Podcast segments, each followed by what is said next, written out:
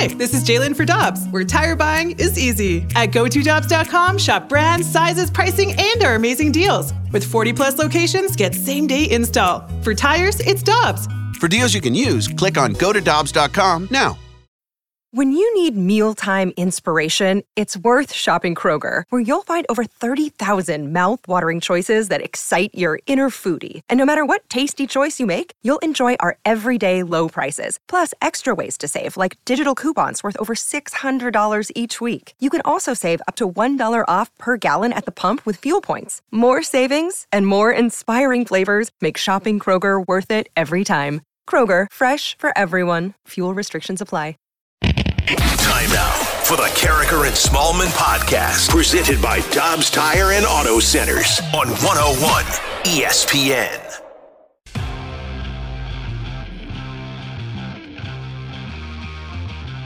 Good morning, everyone, and welcome to Carricker and Smallman on 101 ESPN. Happy Friday Eve. Great to have you with us. 701, your time check brought to you by Clarkson Jewelers, an officially licensed Rolex jeweler. Michelle Smallman, Randy Carricker. Good morning. How are you doing? I'm doing well, Randy. Good morning to you, and happy Friday to you because you're off tomorrow. I am off tomorrow, and then you're off for a couple of weeks after that, so Yeah. we won't see each other for a while. Oh, it's our last show together. The whole band getting together, and uh, last time in a long time. Yeah, until after the Super Bowl. Yeah, I'm gone for a minute. I'm gone like 15 days. Have a good time. Thanks. Be great. Hey, we have uh, breaking news. Adam Schefter reporting right now that the Broncos are hiring Nathaniel Hackett, the Packers offensive coordinator, as their new head coach, replacing Vic Fangio. So, put two and two together, and you've got Aaron Rodgers as the quarterback of the Broncos next year. It seems like that's the case. I was listening to um, Keyshawn, J. Will, and Max. Get that right. Oh, yeah, great Um, show.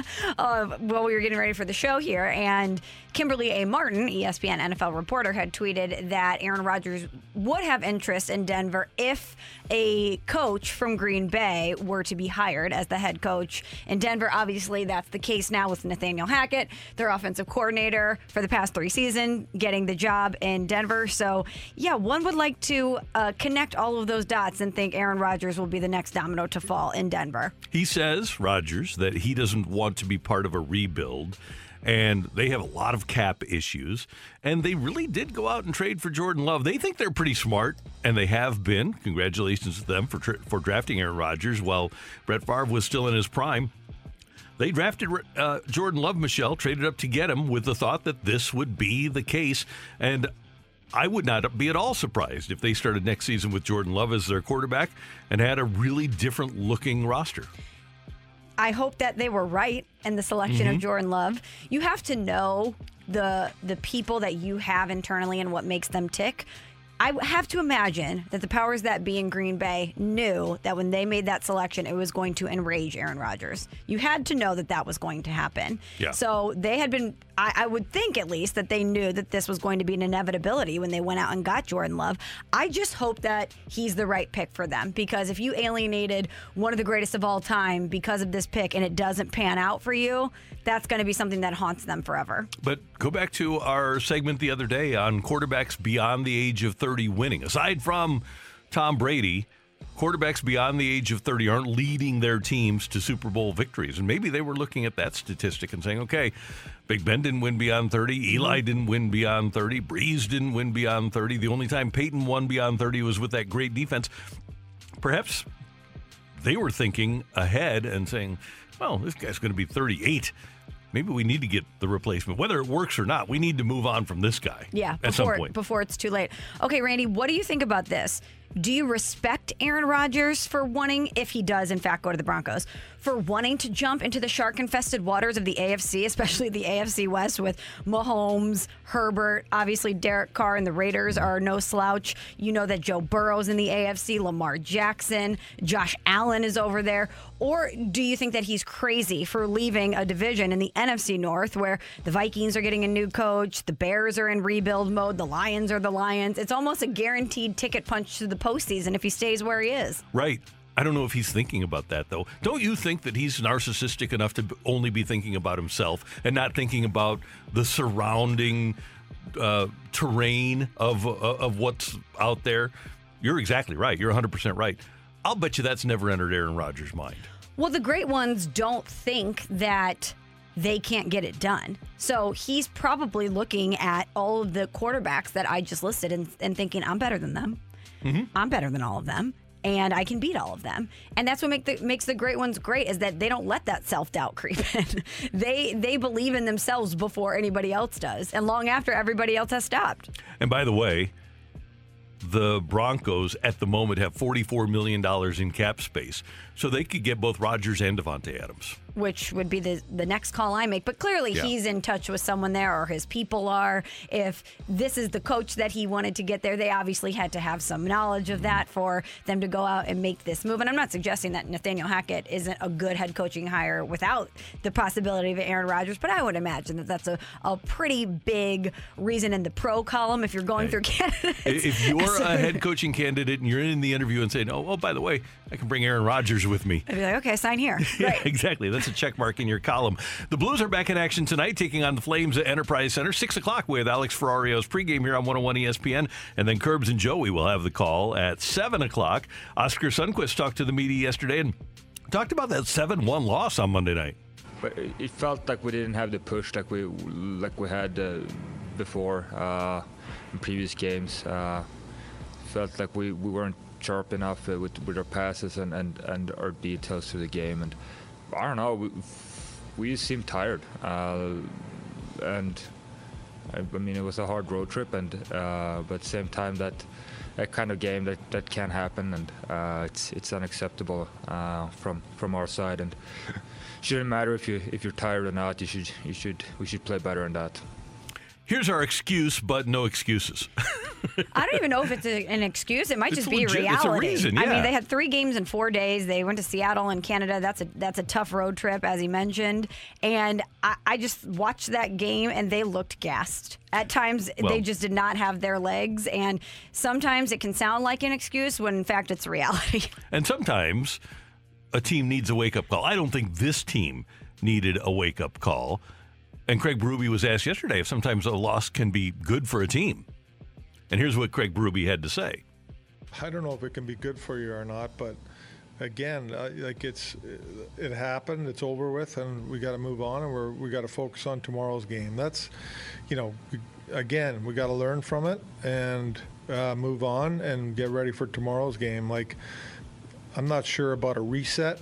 Um, I don't know what would be resetting, to be honest with you, but you know, I didn't think we started very well in Vancouver game. Found a way to win. Thought we played better in the second and third period, and then in Calgary it didn't get better. Well, that's one thing about the Blues that I think a lot of people want to see after the All Star break is them to come out firing a little bit more in the first period. They've they've had such strong second and third periods, so many dramatic come from behind wins that uh, at some point that just becomes part of your identity and part of your muscle memory. That yeah, we can get behind and we'll figure out a way to get it done and to pull out a win. But when you get to the playoffs, that's not necessarily an approach you want to take. Is okay, even, even if we get behind, no big No. deal. Michelle, I, I love the idea of going bananas over a 7 1 loss on January 24th, was it? Love the idea of going bananas. Oh my gosh, the sky is falling. But then I think, well, they did lose 7 2 in game three of the Stanley Cup finals at home. Mm-hmm. So, and they still won the series and still won the Stanley Cup. So I think they can get away with a road 7 1 loss in, on January 24th. Yeah, I think that they've probably already forgotten about this game, and I think we should too. I think if you look at you look at all of the other uh, trends that we've seen from this team this season, this one's clearly one of the outliers. I don't think that this is indicative of what the Blues are at all. I think they got on the board first, and then they looked tired. Mm-hmm. And and Calgary is a good team, and Matthew Tkachuk. I mean, he's auditioning for his next Right, job. yeah. Of course, Matthew Tkachuk is going to come fired out five assists. I mean, Yeah. future Blue Matthew Tkachuk has to make his presence known.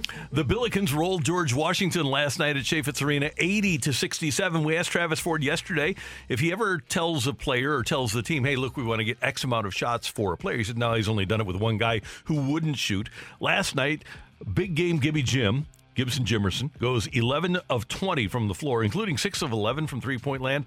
And he winds up with 28 points. Francis Okoro had 22 for the Billikens, and they rolled George Washington 80 to 67. Go Bills. Go Bills! And Randy, you were the guy in blue in the stands, right? I was, yeah. How And, was uh, it? It was good, except Coach didn't wave at me. Oh, he didn't. No, But you you told him on the show yesterday. I heard you say it. I'll be the guy in blue. I know, and He knew it you'd be there. Did not happen. Wow. So, well, you know, he was just so locked in coaching. I, I wouldn't take it personal. Okay, I'll, I'll try not to. uh, a couple of other notes for you. This one is uh, our show today. So uh, I was talking to our producer Matt Rocchio about this. At eight fifteen, John Kelly grew up, went to high school here in St. Louis, went to Parkway North. Eight thirty, Joe Buck went to MICDS. He's doing the NFC Championship game on Sunday. Eight forty-five, we have Jeremy Rutherford. At uh, nine fifteen, we have Trent Green. Grew up in St. Louis and uh, went to high school here in St. Louis. Went to Vianney, and of course, we're going to start with Greg Amsinger at seven thirty. Uh, we've got all St. Louis born and bred guests today. And then the three of us, also And St. all- Louis born yep. and bred. Yeah, it, it's pretty amazing. So St. Louis, your home for broadcasters. It is. Yeah, and we don't even have all of our broadcasters. But uh, Kevin Harlan, born in St. Louis, grew up, you know, spent a, a huge part of his childhood here. I feel like we're missing another Danny obvious Mac. one. Danny Mack. He's, he's used I to be with us on Thursday and Friday mornings. Legendary. Curbs will have the call tonight on the Blues. Grew up here in St. Louis, and Joey. And I feel like we're missing more too. We are. So Fran do- Charles from MLB Network. There you go. Um, who's on NBA TV? Matt Matt, Matt Winer. Winer, yeah. Matt Winer. Yeah. Um, Can't get away from us. We're all over the place. do you think per capita we churn out more broadcasters than any other major city in America? I don't think it's even close. I don't think so either. I don't know that anybody can pull that off. And Bob Costas not from St. Louis, but One got a start in St. Louis. He's our guy. And Dan Dierdorf is our guy too, That's right? right. Spent more time here than anywhere else. Right. So there you go. Hey, our 101 ESPN Championship Bash is Sunday at Helen Fitzgerald's. Join members of the 101 ESPN crew, CarShield, and Bud Light for the AFC and NFC Championship games. They have tons of TVs at Helen Fitzgerald's. You can watch the games and eat great food and enjoy the drinks. A bunch of giveaways throughout the day, including a grill, jerseys, tickets, and more. The bash kicks off at noon. Anthony Stalter and I will have a live pregame show leading up to kickoff at 2 p.m. Hope to see you at Helen Fitzgerald Sunday for this year's Champ Bash brought to you by Car Shield and by Bud Light. That's going to be a really fun time. Football, Randy, Anthony, talking football, wings, beer, championship games. Awesome. Stop on by and say hi. Can All win right. a grill? I mean, what are you waiting for? I, I want to win that grill. We're off and running on 101 ESPN. Michelle, Randy, Matt coming up. Sick of it. Get your text into the Air Comfort Service text line 65780. Sick of it is next on 101 ESPN. We're right back to the Carricker and Smallman podcast, presented by Dobbs Tire and Auto Centers on 101 ESPN. I'm over it, Sharon. I can't take this no more. I am done. I'm sick of it. Do you hear me? Sick of it. I can't take it anymore. These people are the worst. Carricker and Smallman are sick of it.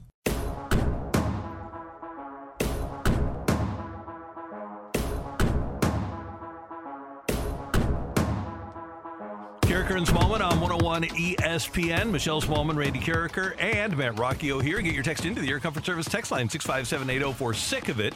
And Matt's new. He might not even know how sick of it came about. That's right. You want to tell him? Last season, Bradley Beal kept scoring a ton of points, and the Washington Wizards kept losing. And one night he scored 47. They lost, and he had scored 40 in something like five consecutive games. And his wife hops on the Twitter machine and just types "sick of it!" exclamation point, exclamation point, exclamation point. And Michelle and I have different ideas as to what she was saying. I'm going sick of it, and Michelle's thought is Sick of it. Like emphasis on the sick of it. Yeah. So that's how we came up with this idea, Matt. I remember that tweet because I remember that stretch of basketball and being extremely annoyed by the play of, of the Wizards at the time. I had no idea that was the genesis of this segment. That's though. what it is. So here's one, for example USA Today this morning, Jarrett Bell, mm-hmm. noted Kroenke guy. Oh, really? Yeah. A- and the headline says Rams' grand vision for home Super Bowl is almost complete. The Rams haven't even won the NFC Championship game, and I'm sick of it. Their grand vision, hopefully it doesn't happen, but it's not almost complete. You have to beat the 49ers, who have beat you six times in a row, and then you have to beat the Chiefs. That's the grand vision. Well, he's probably thinking that they're one win away from being the home team in the Super Bowl. I'm sick of it. I don't blame him. Grand vision. Give me a break. I wonder if the Rams, because we know that they listen and read everything that's written about Mhm. them. I mean, when they were terrible here in St. Louis, they were listening to every word that we said. They hired about a them. guy just to listen to us. Yeah, so you know that they're doing that in LA. And we're seeing a lot of pro Ram stuff coming Mm-hmm. out of different, um, obviously local in LA and national writers. I wonder if they made a little barter there. Because it just seems very random that all of a sudden there's this big piece in the LA Times trying to justify why the Rams Mm-hmm. can't fill their own stadium for the the uh, NFC Championship game. I mean, you would think that if you were a columnist there, the story would be why aren't people more into Well, this? here's what happens. Not let me let me defend the Rams here. I, I can tell you this from experience is that Kevin Demoff will call you and keep you on the phone for a half hour saying, Well, here's what's happening. Here's the reason this is happening. Here's why this is happening. And he'll give you some dramatic excuse as to why they aren't doing what they should do. Mm-hmm. And obviously, here, everything was a lie. And there, he's it, it's a rationalization, it's a justification. Well, the reason that you don't have a great fan base there is because you don't have people from there. And if you are a 25 year San Francisco 49er fan, 21 year San Francisco, I guess since the Rams left, if you would have adopted the 49ers, it'd be 25, 26, 27 years right now. You aren't leaving to join this group of vagabonds. Yeah, you might go to the game. I don't know if you would pay tickets to go, Mm-hmm. but if you're living in the greater LA area and someone offers you to go to the game, sure, why Yeah. not? It's going to be an awesome game. Check out the new stadium, but I don't know if you don't have that emotional attachment to that team if you're going to fork over 600 plus dollars. Yeah. To, I mean, yeah. it's a very expensive ticket, so you would need to be very invested in the outcome of Well, the game to want to spend that type of money. At least I would think so. Here's all you need to know about the delusion of the people out there is that the guy Dylan O. Hernandez, who wrote the piece in the LA Times the other day calling uh, St. Louis a dump, and uh, he was trying to compare Stan Kroenke to uh, Jed York, the owner of the 49ers. He called Stan Kroenke a peach of a guy. So he just didn't do any research at all. No, none Okay. at all. But again, if you, so he just didn't even Google Stan Kroenke. Clearly not. No, he, he wasn't me. aware that Kroenke bought a ranch, kicked a bunch of people that have lived there for 50 years off said ranch, people, elderly people that didn't have any income, fixed income people that couldn't afford to buy a new home, and one of them committed suicide. And in his suicide note said, Stan Kroenke stole my home. That's the sort of guy that you're dealing with with Stan Kroenke. I don't know if I'd call him a peach. Maybe a bruised peach, but not a peach. Um, okay, Randy. So you know that I don't really love Twitter. I think Mm-hmm. it's kind of a dark place, so I try to avoid it. But when I'm trying to find stories for You're Killing Me Smalls, I'll usually go on Twitter once a day to see what's trending. Maybe I can pull a story that we can discuss on this fine program. And Randy, I am sick of every time that I get on Twitter to crowdsource for content. All I'm seeing on my timeline is people's Wordle scores. I don't play Wordle. I don't really know what Wordle is, but I'm really sick of everyone posting their scores. It's a lot Don't of- disagree. It's a lot of fun. I have been. Maybe I should knock it till I try it, but it just feels like one of these FOMO things where can we not do anything anymore without having to tell everyone that we've done it? Like, I- should I tweet ate my banana bread this morning? That's what you need had to do, Had it in Michelle. three bites. Yay me! Like I mean, it just feels like if somebody does something, we all have to rush to do it. Yeah, and, and I, by the way, have been roped into Wordle because I get asked every now. I don't share it on social media, Maybe but you should. my wife and my daughter every single day say, "Have you done Wordle yet? Have you done Wordle yet?" And then they get mad when I beat them. Oh wow! So this is a family competition. Yeah, and that when I beat them, by the way, this doesn't happen every day that I beat them, but like that one time out of every six or seven days that I do, it seems like there's a little bit of uh, upsetness on their part. So you are the rare bird that is playing Wordle and not sharing your scores. No, I'm not sharing Wow! Proud scores. of you. Proud of you. I always try to start with a word, and six five seven eight zero. Try to start with a word with like three different vowels. I don't even know what you're talking about because I've never played Oh, it. like- All I see is these blocks, these colored blocks, and people patting themselves on the back for playing Wordle. During this segment, and Matt, you weigh in here. Uh, I am actually going to play Wordle, and we'll see how many times I can, or how, how many times it takes me to do it. Okay? I don't know about you, Randy, but the problem with my problem with Wordle is that I find myself I can think of a lot of four-letter words and I can think of a lot of six-letter words, but my ability to think of five-letter words in the moment is extremely poor. I'm not clutch in that in that way. I suffer major brain lock playing this game. There's no doubt about it. But here's what I don't understand. If you're posting your score, because that's what it is, right? Your score that people Yeah, are sharing, mhm. you're literally just patting yourself on the back, right? Like it's not giving any other Wordle players any sort of clues or No. advantages. So you're not even helping out your fellow Wordle buddies. You're just bragging, right? Yeah, essentially, if you get a good score. Now, I've, I don't know if I've ever had a good score. I just try to get it right. Hmm. Anyway, All right, uh, what do we have on the text line, Matthew? We are looking right now at, let's see here. Oh man, a lot of people are very angry today, but none of them are saying sick of it. People living in St. Louis are Kansas City Chiefs quote unquote fans. Their owner was instrumental for the Rams leaving St. Louis. Randy, you want to go ahead with this one? Yeah, it's just it, it's a stupid, uh, un, stupid, uneducated take. I am tired. I'm sick of stupid, uneducated takes. Well, it just feels like you, especially, who have been very tied into this entire process, have said, and I know not everybody gets to listen to our show all the time, but it just seems like the same narratives get brought up anytime we talk about this. Exhibit A.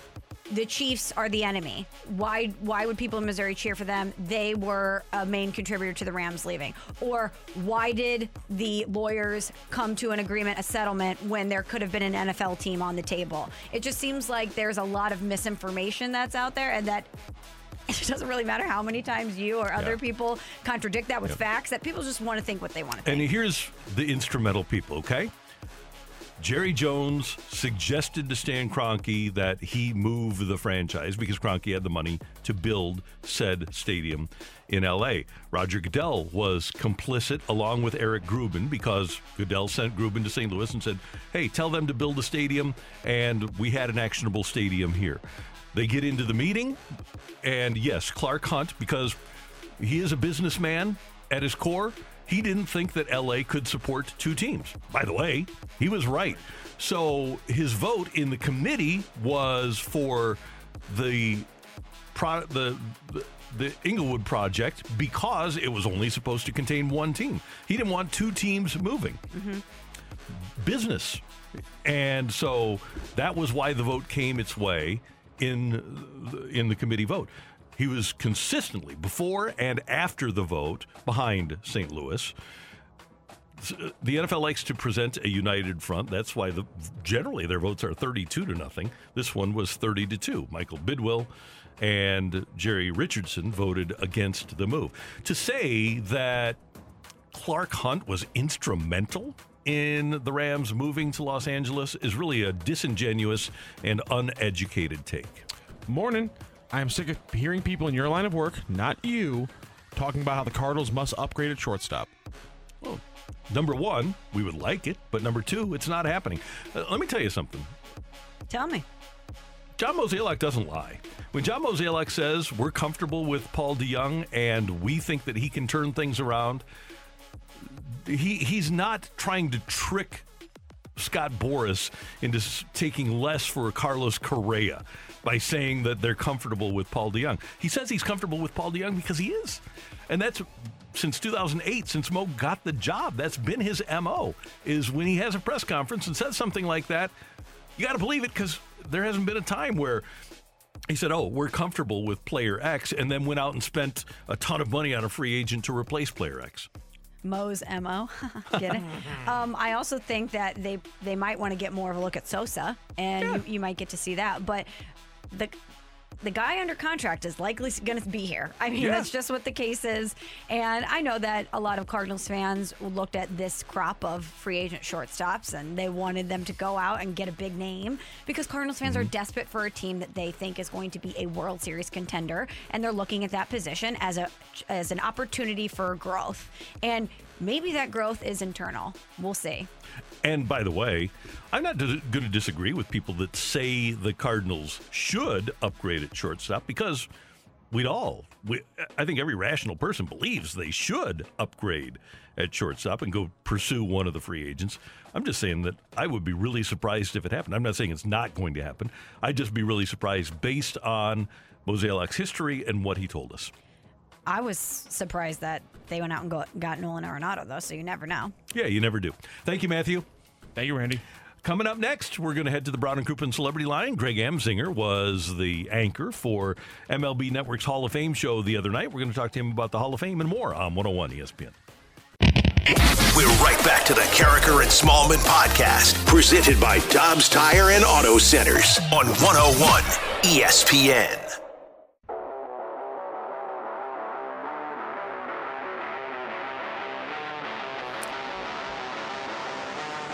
David Ortiz is the only member from the writers voted into baseball's Hall of Fame for 2022. Greg Amsinger was the host of the show the other night on MLB Network, and our buddy, native St. Louis and product of the Lindenwood University, joins us now on 101 ESPN. Greg Amsinger, good morning. How you doing? Uh, I'm doing great. I was all smiles uh, during that show. I was happy with the outcome to see David Ortiz, a guy that I, I call a friend, to get in.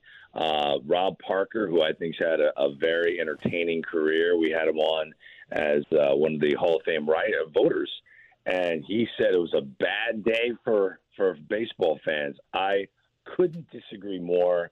And I wish I was sitting next to him so we could have argued more, but the show was busy as it was. I had Bob Costas next to me. So th- that's a lot. I mean, Bob, Bob, Bob's got a lot to say.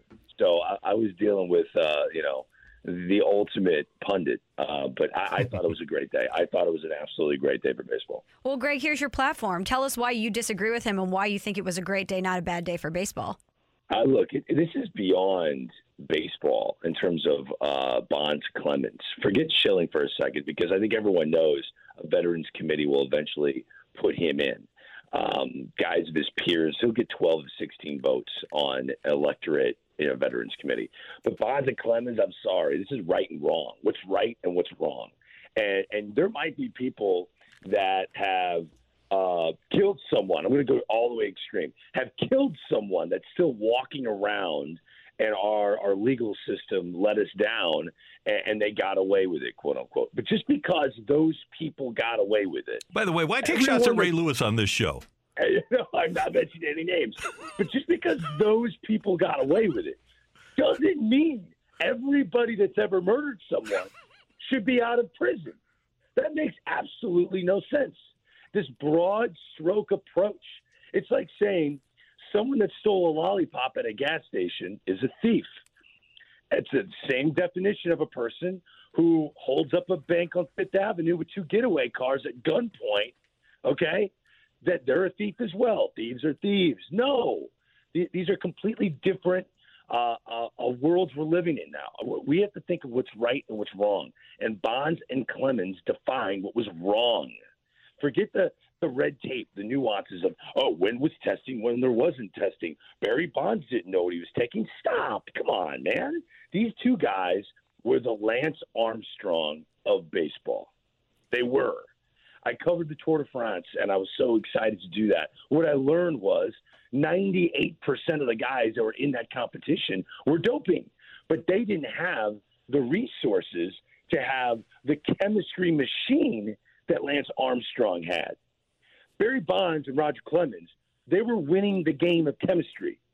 It was the sweet spot of when steroids became gigantic and took over the industry in baseball.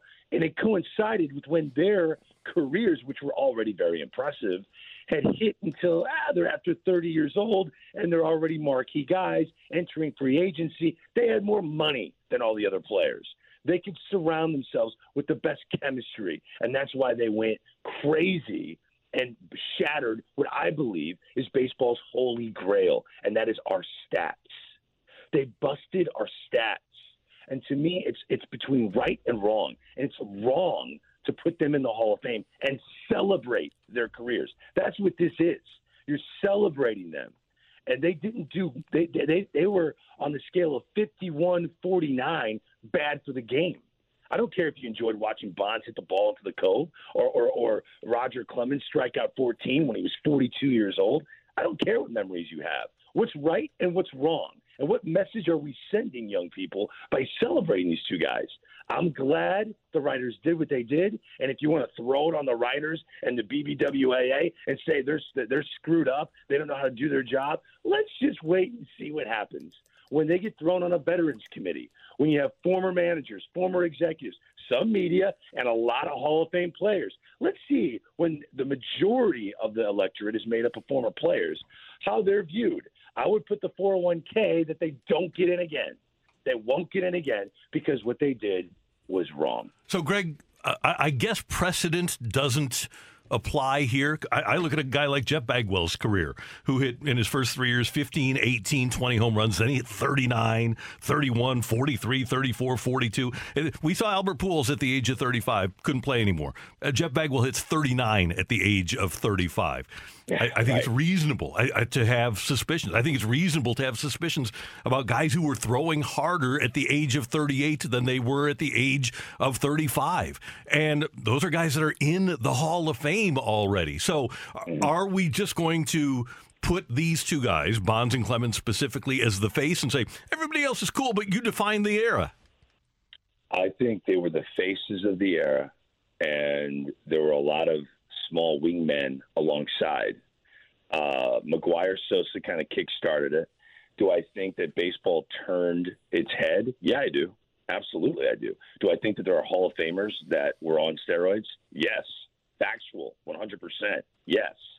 Does that make all of this right? No. Barry Bonds and Roger Clemens made more money at the time than everyone else. Okay, look, there's there's one thing Barry Bonds could have done. There's one thing Barry Bonds could have done that would have shown me that even though he cheated, this is a forgiving society we live in. People want to hear humility. They do. If Barry Bonds would have would have shut it down and retired one home run short of Hank Aaron's record, put him in the Hall of Fame. Classy thing to do. Classy thing to do. But to me, of all the crimes in sports, the most egregious of my lifetime was making Hank Aaron tape a congratulatory video that they played in San Francisco the night he broke Hank Aaron's all time home run record. This is Hank Aaron, who had death threats sent towards him and his family for getting set to break cleanly, might I add, cleanly break the, the king of all the powerful white guys in sports, Babe Ruth's record. Okay. He went through this broke the record in in the in the 70s when we weren't exactly all getting along, and and you got Barry Bonds not caring two cents about that, and he's going to shatter Hank Aaron's record. To watch Hank Aaron congratulate him on a videotape, he wasn't there in person, thank God, but to, to watch that to me was the most egregious sports crime so yeah, it, it, it, stinks that we got Hall of Famers in Cooperstown that were linked to, to uh, PEDs. I, I hate that. I do. But there was something awfully special about Bonds and Clemens doing what they did. And they, they cashed in. They took their Cooperstown chips and they cashed it in for the most money possible. And now we want to let them get celebrated. You already cashed in those chips, guys. Yeah, I know. Lesser than players are in Cooperstown. I get that. But guess what? this is a beautiful thing. I get to go to induction weekend. All right, I get to be around all these Hall of Famers. You know this old adage: the players police themselves. It's true in Cooperstown. There are Hall of Famers that snuck in that that are clearly connected to PEDs. They're one and done. They don't come back anymore.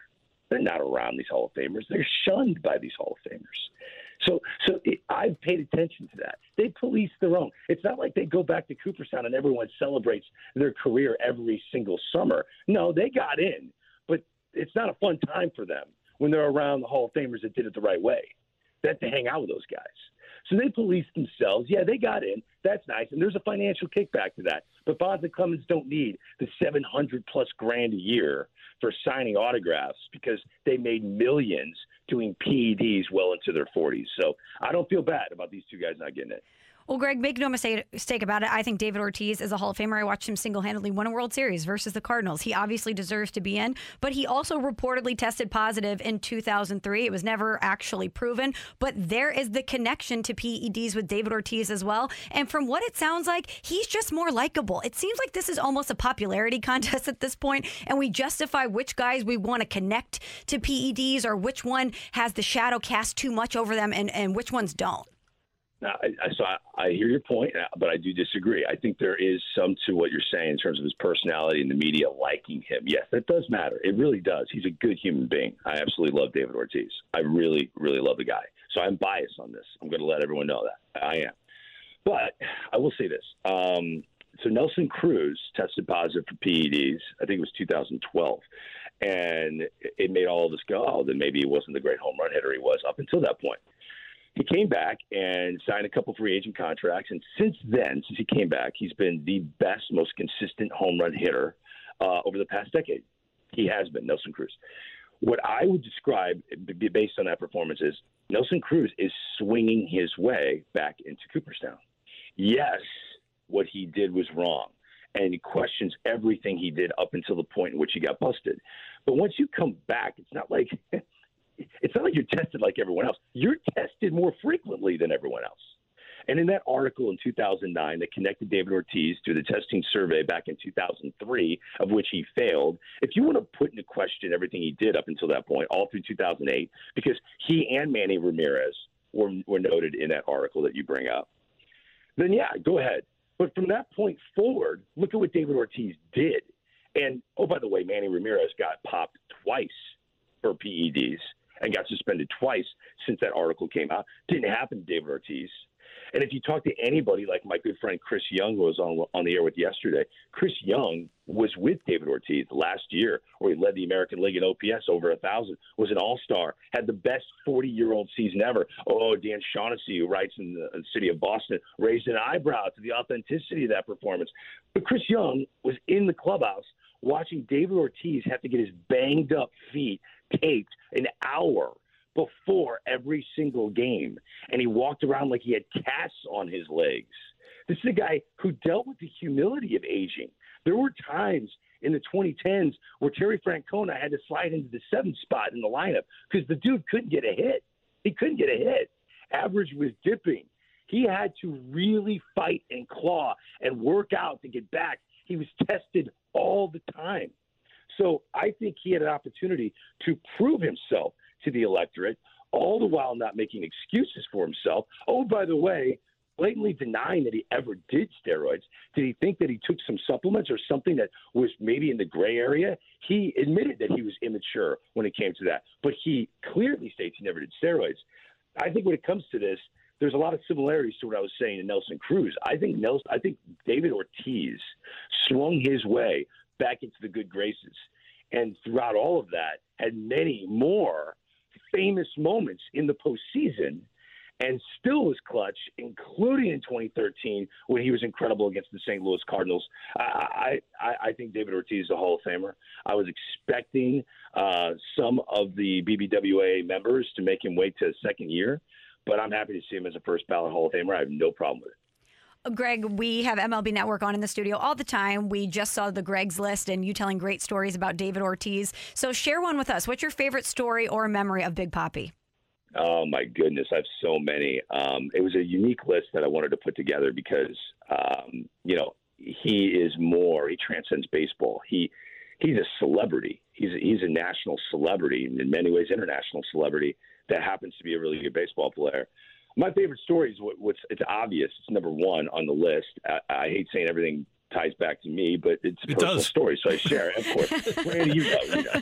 So a- after the Boston Marathon bombing, um, we had planned a trip, me and my family, to go to Boston. And my son's favorite player is David Ortiz. Uh, when he his first ever baseball game uh, was at Fenway Park, we had great seats. David came up to us. We were sitting right next to the dugout Fenway, and held, picked up our, our, our son before a game in uniform and took him down to the dugout.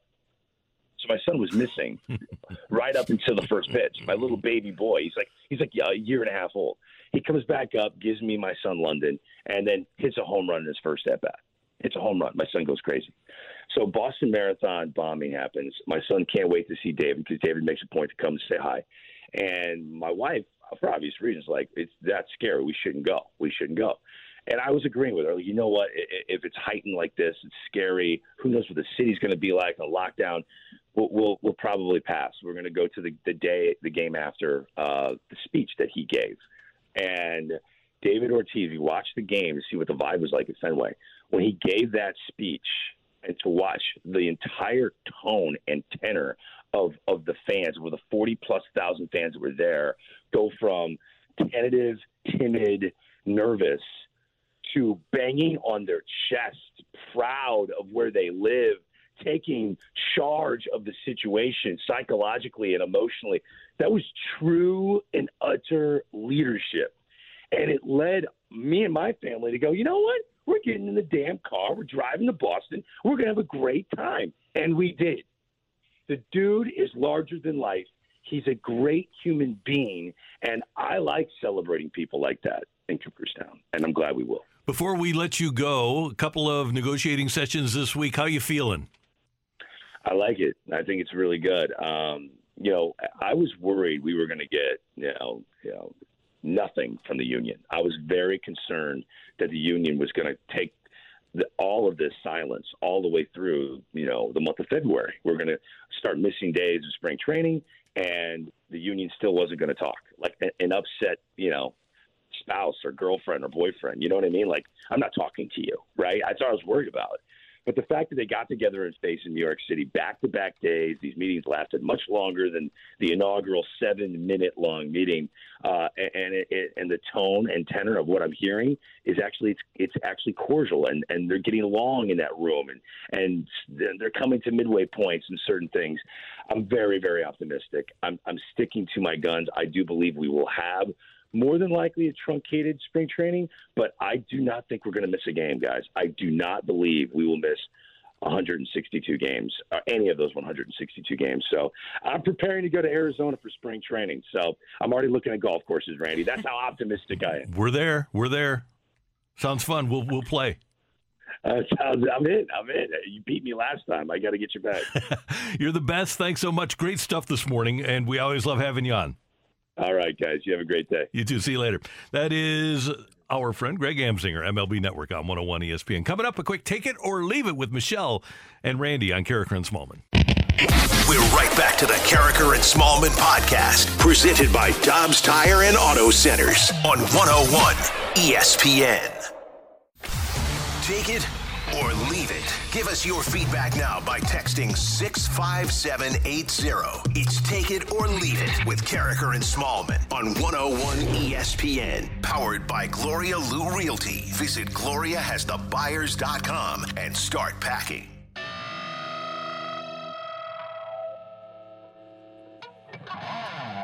Got a quick take it or leave it for you here on 101 ESPN. Get your text into the Air Comfort Service text line 65780 at 8.15. John Kelly at 8.30. Joe Buck at 8.45. Jeremy Rutherford at 9.15. Trent Green. So a lot more coming your way here on 101 ESPN. Michelle, take it or leave it. Baseball's Hall of Fame conundrum could be solved very easily if they would just adopt the football rule for the Hall of Fame and vote on what happens between the white lines. I will take that 100%. We were just having um, a continuation of our debate with Greg Amzinger during commercial break. And it's amazing to me that every person that is voting or having this discussion is looking at this through a different lens. Like Greg was saying that he thinks one of the most reprehensible things is that Barry Bonds broke Hank Aaron's record. And I was saying during the break, well, then why is that more or less important than a guy who could have potentially used and it helped him and his team win a World Series? Why is an individual accomplishment more uh, horrific in a lot of people's minds? re bonds than a potential World Series championship that Mm-hmm. that affects a lot more people by the way but we just have different justifications and different thought processes when we look at each of these people whereas if you just look what happened uh, at, in between the white lines as you said the numbers and not the person or Right. what you think about them or what they may have done this would be pretty solvable And if we can assume that more than 50% of the players between that time frame, let's just say from the time Canseco came up, let's go a little post Canseco. Let's go 1989 to 2004, 99. So that 15 year period, let's just assume that more than 50% of the players were using steroids. We don't know who, but it was a level playing field. It was not an unlevel playing field for people like McGwire and Sosa and Bonds and Clemens because more than half the guys were using performance enhancers. And by the way, before that, amphetamines were a huge part of the game. And people don't talk about how that kept players going after the dog days Uh, in late August, September, Yeah. when you've played 130 games and you're taking a greenie every day to keep yourself up. That was a big factor too. Yeah, guys who use greenies in the Hall of Fame, guys who use cocaine in the Hall of Fame, but those were illegal. But we're just going to justify that. Are we going to take out everybody who uh, profited from the game when African American players weren't allowed to be in there? Ra- Racism is more Mm-hmm. reprehensible to me than steroids. But we're not we're not talking about getting those guys out of the Hall of Fame because they were able to benefit from a corrupt and, and inequitable system. I mean, it just makes no sense whatsoever, uh, at least to me. Uh, Randy Big Cat from Pardon My Take and Barstool fame had a great tweet about all of this, this discussion, and I would like to present it as my take it or leave it. Big Cat tweets this at Barstool Big Cat. If we're really breaking it all down, steroids, like actual steroids, should be in the Hall of Fame. Steroids saved baseball. The positive impact that steroids had on the game was incredible. Elect steroids into the Hall of Fame. Take it or leave it. He's right. I'm going to take that 100%. Yeah.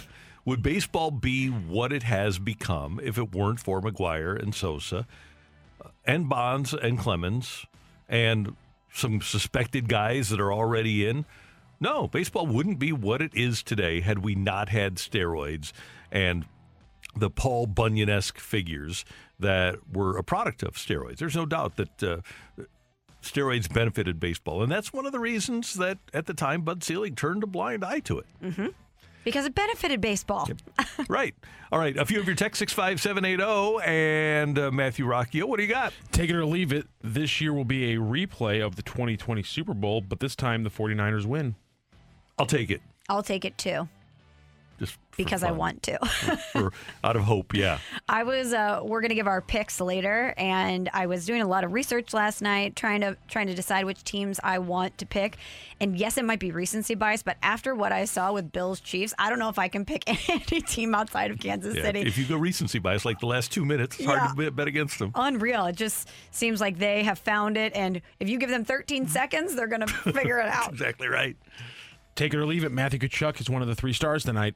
I'll take I'll it. take that for Yeah, sure. he'll be the third star. Blues will win, and he'll wind up with a couple of assists and a goal. Yeah, future Blues, Matthew Tkachuk. Going to be fired At up here in St. Louis. Yeah, of I think the big question now, Michelle, we had it the other day. Is he number 19 with the Blues? Do they give both out, or is he number seven? I think that's the only question that really needs to be answered here in the next what six, eight months. I would agree, and it's pressing. We need to determine Yeah. what number he's going to be so we can start uh, saving for those sweaters. Yeah, it's going to be a fun sweater to have. Take it or leave it. If you play 10 years in the game, you should get a Hall of Fame vote. I'll take that. Yeah, play 10 years. That's long enough. By the way, let me go back. That would be a lot of people voting. How, how cool would that be for all the people that saved their Keith Tkachuk sweaters if he's wearing number seven? Oh, yeah. It would be a throwback, but also current. That would be sick. Oh, so that's definitely not going to happen, is what you're saying. No, it's got to happen. It'd be awesome. No, but then, but that, You that's, make that's more- revenue, baby. Yeah, so the 19 Oh, yeah, That's point, not good happening. Yeah. But you know what? I'll say this: even if you had the Keith Tkachuk sweater, I think you might be so hyped Matthew Tkachuk is coming. You'll you'll Oh, buy you'll the new the- one yeah, absolutely. You're gonna buy the new Hey, one. baby, masking tape works wonders. right. Yep. Thanks, Matt. And Thanks, for your text to the Air Comfort Service text line 65780. oh. Next up, speaking of the Hall of Fame vote, should they get away from the writers and just go to committees? That's next on 101 ESPN. We're right back to the Karraker and Smallman podcast, presented by Dobbs Tire and Auto Centers on 101 ESPN.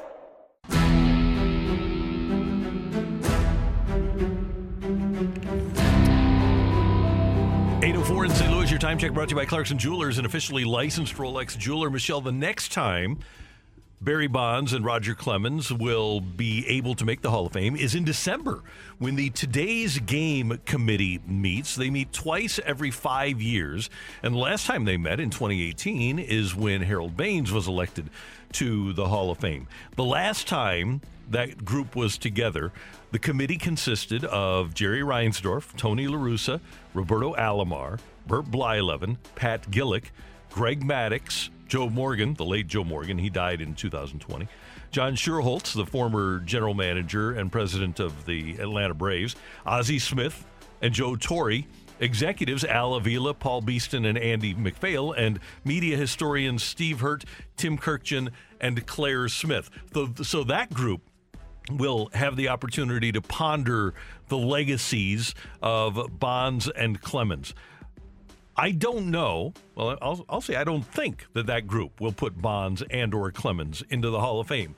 But I do believe that that's the direction baseball should go, the Hall of Fame should go in selecting Hall of Famers. Rather than having 400 voters from the BBWAA, which, by the way, is a really important part of baseball. Mm-hmm.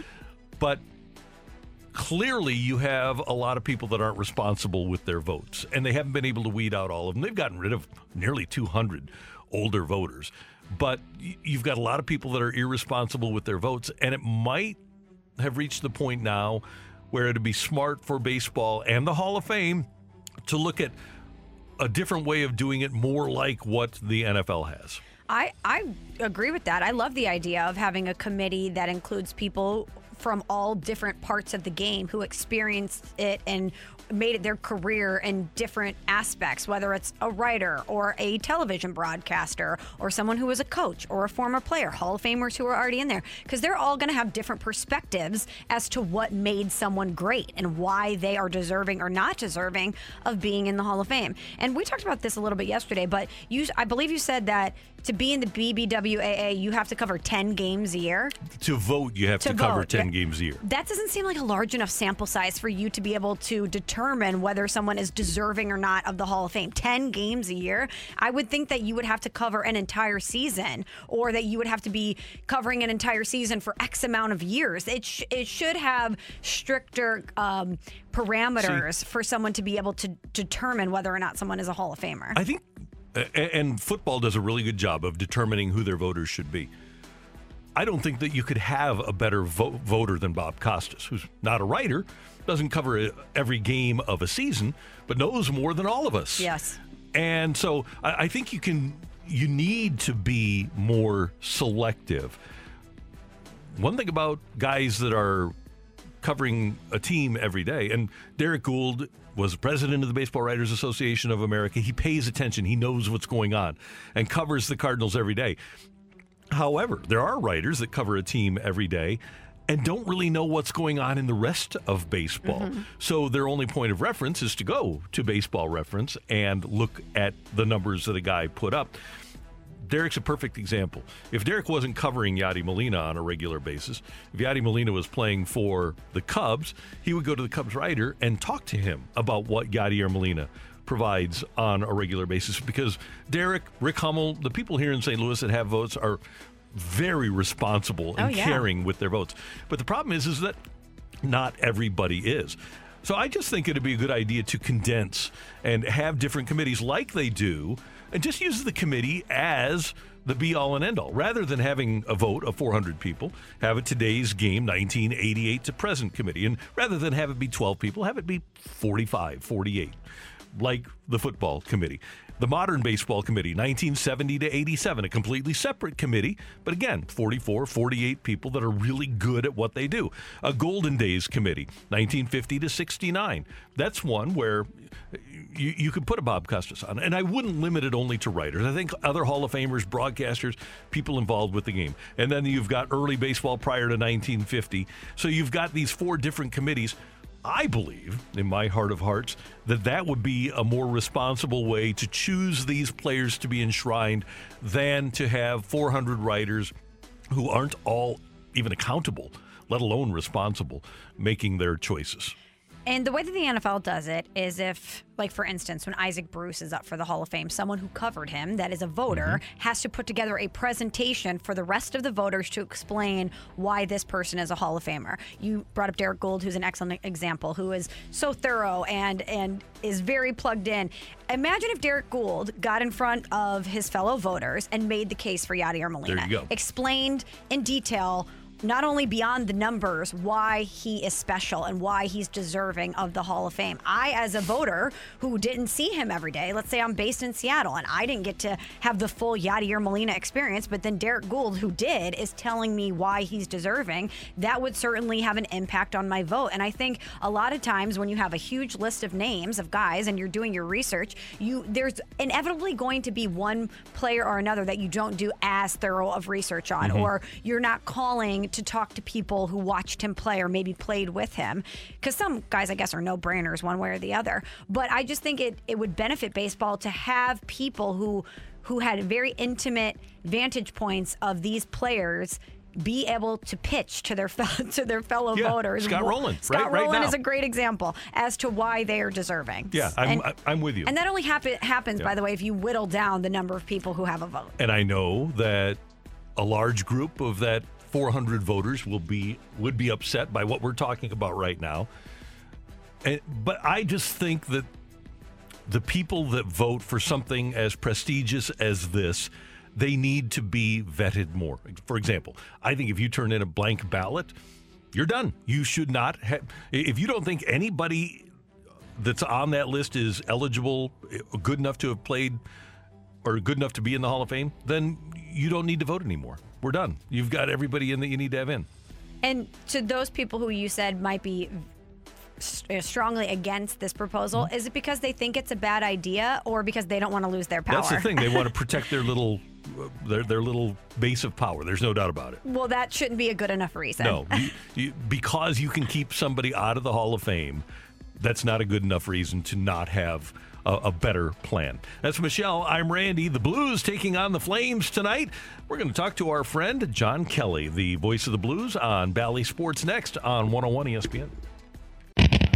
We're right back to the Karraker and Smallman podcast, presented by Dobbs Tire and Auto Centers on 101 ESPN. This is Karraker and Smallman. We're talking everything St. Louis Blues as we head into the Blues booth. Brought to you by Boardwalk Hardwood Floors. Great floors for every home with locations in Crestwood, Manchester, Overland, and St. Peters. And online at boardwalkhardwood.com. Blues and the Flames tonight, 6 o'clock pregame here on 101 ESPN, and Curbs and Joey will have the call at 7. You can also see the game at 7 o'clock on Bally Sports with John Kelly and Darren Pang. And JK, the voice of the Blues on Bally Sports, joins us now in the Blues booth on 101 ESPN. Mr. Kelly, good morning. How you doing? I'm doing great. How are you guys today? Everything's good, and obviously the Blues need to get back on the beam. And John, uh, we were just talking about how when the Blues were in the Stanley Cup Finals, Game Three, they come home and lose seven to two. Losses like the one to Calgary the other night are going to happen to every single team, right? Exactly. Uh, I, you know, big picture, the Blues have been one of the best teams in the NHL in the last month. They're still in a very good playoff position, and they won two or three on the road trip, Randy. so, you know, you have to take the big picture perspective. Um, having said that, it was a it was a really bad loss. Um, you know, the the, the it to me watching the game, Randy calling the game, it looked like the Blues had no legs. I mean, they just looked completely flat. They had no answer to uh, the Flames. It was three one after one, as we know, and you know the Blues are in the game, and then they, you know, they give up four goals in the second period and just had no fight. So it's one of those games. And also, having said that, oh by the way, Calgary last night won in Columbus six nothing, and they had a club record sixty two shots on goal. So it wasn't like the Blues were playing some middle of the road team um, that just happened to be hot. Calgary is a really good team. Um, don't forget, they were shut down with COVID for a long time. They didn't play any games at all. So they're a very fresh team, and I think they're a good team. And they gave the Blues a pretty good beating the other night, and now the Blues have to respond tonight at home. John Matthew Tkachuk was excellent in that game, five assists. And when we watch him play, there's so many Blues fans out there that feel like it's inevitable that he'll one day end up in St. Louis. But when you see him in his game, do you think that he would be a perfect fit for this Blues team? Oh yeah, he would be a perfect fit, just like his brother Brady, just like his father Walt, right? Yeah. You know, it's it's obviously wishful thinking on on the the Blues fans' part, and you know, hey, it's great, but um, it would it would certainly take a lot to make a trade if Calgary was going to trade him. Um, he is a restricted free agent, I believe, and you know, one or two years away from being a UFA, but I just can't see how Calgary can let this guy go. I mean, he's he's the best player on their team, so yeah, he would he would fit really really good into the St. Louis Blues now or anytime um, down the road. So you know, I, I don't know if that will ever happen, but obviously it'd be wonderful if if both Brady and, Matthew could could play at some point for the St. Louis Blues. John, you played a little bit, played in high school. You, you've been on the ice a lot. I, I have not. But I always hear from hockey people that the hardest thing to learn, the hardest thing to become consistent at, is being a good defenseman. And we saw that the other night, I thought, with, uh, with Niko Mikkola. He, he's going to have his ups and downs, kind of like any team is. But what do you think happened to Mikola the other night?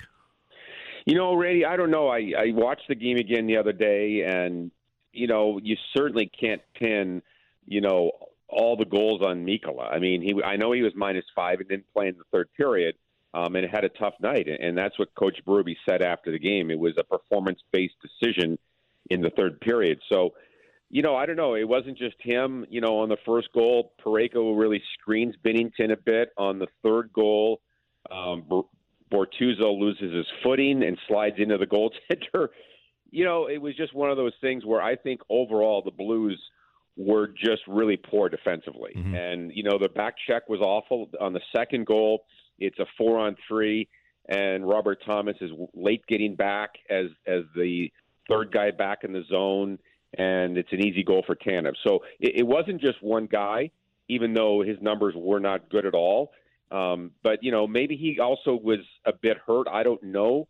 Um, you know, he didn't seem to be moving as well on that last goal, the goal by Johnny Gaudreau. But he'll bounce back. I think he's been a really good player, and he's been getting better and better. And sometimes, you know, players like teams, you sort of need a slap in the face. And okay, it's not it's not easy, and it, you you have a lot to learn and things like that. So he'll be fine. He's a he's a really good young player, and he'll bounce back, no question.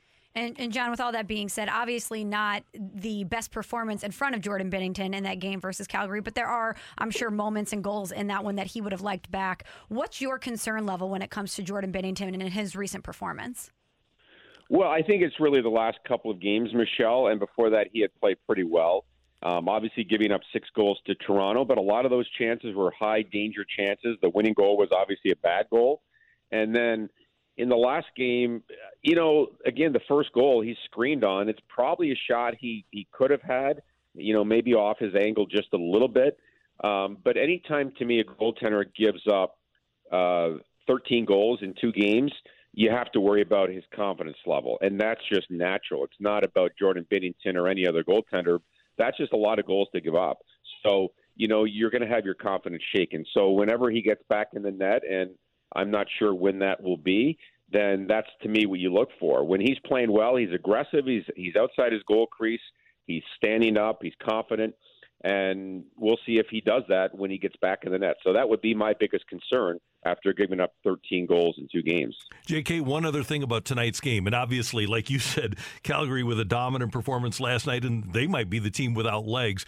But wouldn't it be fun to see these two teams, that team coached by Daryl Sutter playing the heavy game that they play, and our team coached by Craig Berube playing the team that they play? Wouldn't it be fun to see these two in a best of seven? Yeah, uh, you know, the, the team that wins, Randy, might not have any players left. True. Because it would be a battle of attrition. Um, yeah, you know, Calgary to me is a, is an under the radar team, and the reason I say that is because they are old school with with the size that they have. I mean, their third defensive pair uh, with Gudbranson and Zadorov. Those both of those guys are you know six six two thirty ish, and and that's their third pairing. And you know how Daryl Sutter likes to play. I mean, he's a straight line kind of coach. He wants his players taking the body at, at every turn. So even if you win a playoff series against that team, you are going to be battered and bruised. And the other thing with that team is they have a really good goaltender in Jacob mm-hmm. Markstrom. So, you know, they have the offense. Their top line is really good. They're big and heavy and a good goaltender. It, it they have the makings of certainly um, pulling off an upset or two. Whether or not they have the skill to go all the way, I don't know. Uh, but but they're a team that to me is sort of lurking in the weeds right now in the Western Conference. And for people that aren't aware of it, with the Olympics coming up, obviously NHL players not playing in the Olympics, but our old friend Adam Cracknell makes Team Canada. I saw that, Randy. That's fantastic. And, you know, he had been playing in China. He's actually been in Beijing playing pro hockey. I read the story yesterday. And Adam Cracknell is one of my favorite guys. Me too. Um, I know you know him, Randy. Really nice guy. Um, a, a guy that, you know, didn't have a ton of skill, but made the most of it. And, you know, had a nice career in the National Hockey League. And who knows if he can come back. But really happy for Adam to get a chance to represent Canada at the Olympics. JK, always great to hear your voice. We thank you so much for the time. We'll be tuned in tonight for the Blues and the Flames on Bally. All right, Randy. Thank you very much. See you later. That's our friend John Kelly on 101 ESPN. So uh, we've had Greg Amsinger, Duchesne High School in St. Charles. We've had John Kelly, Parkway North. Next up, we go to MICDS, and it's Joe Buck of Fox who will be calling the NFC Championship game. He is next with Karraker and Smallmon on 101 ESPN. We're right back to the Karraker and Smallmon podcast, presented by Dobbs Tire and Auto Centers on 101 ESPN.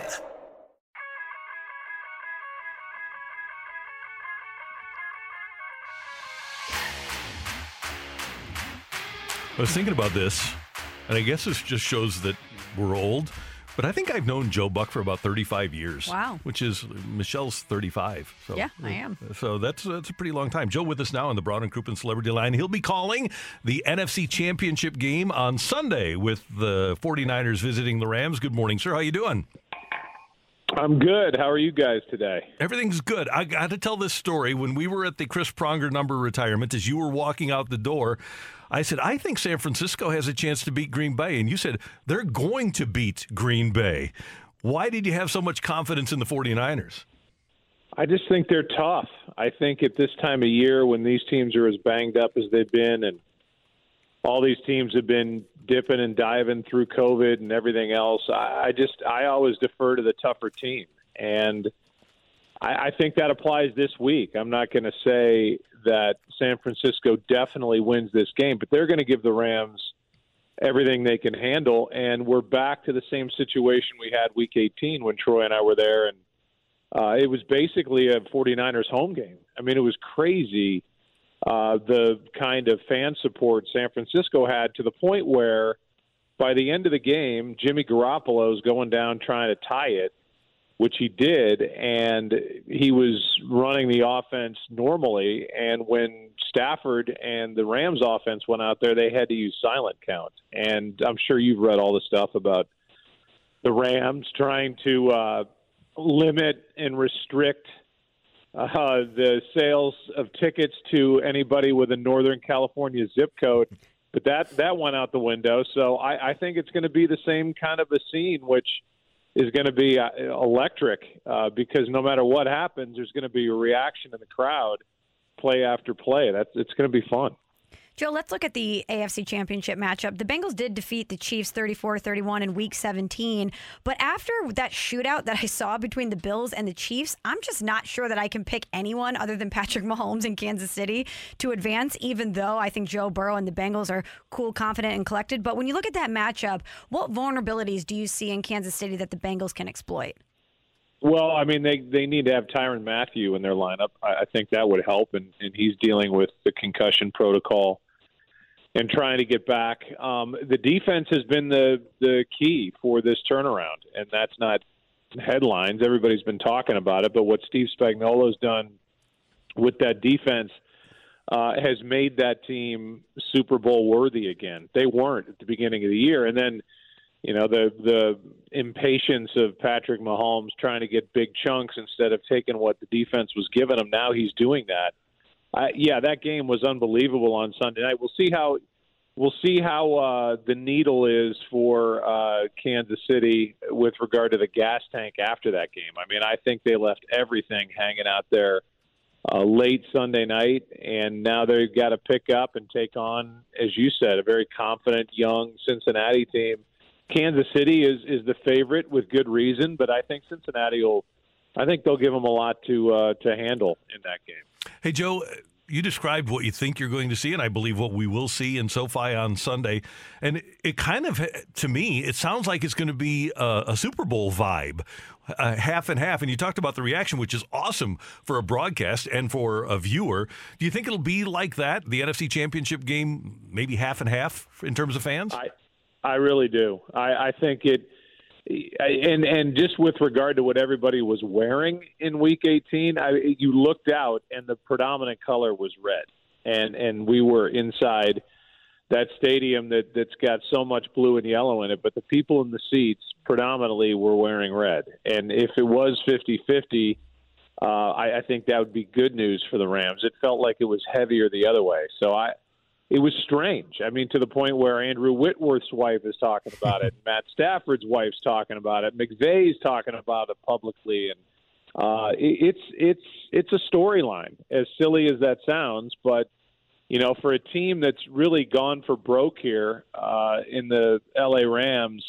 trying to get ready uh, to to peak at the right time, making the deal they did for Von Miller uh, signing Odell Beckham, what they gave up to the, the amount of picks and money that they spent to acquire Jared Goff, pay Jared Goff, get rid of Jared Goff is staggering. And and all of that was built on trying to be ready to go for a Super Bowl this year with Matthew Stafford.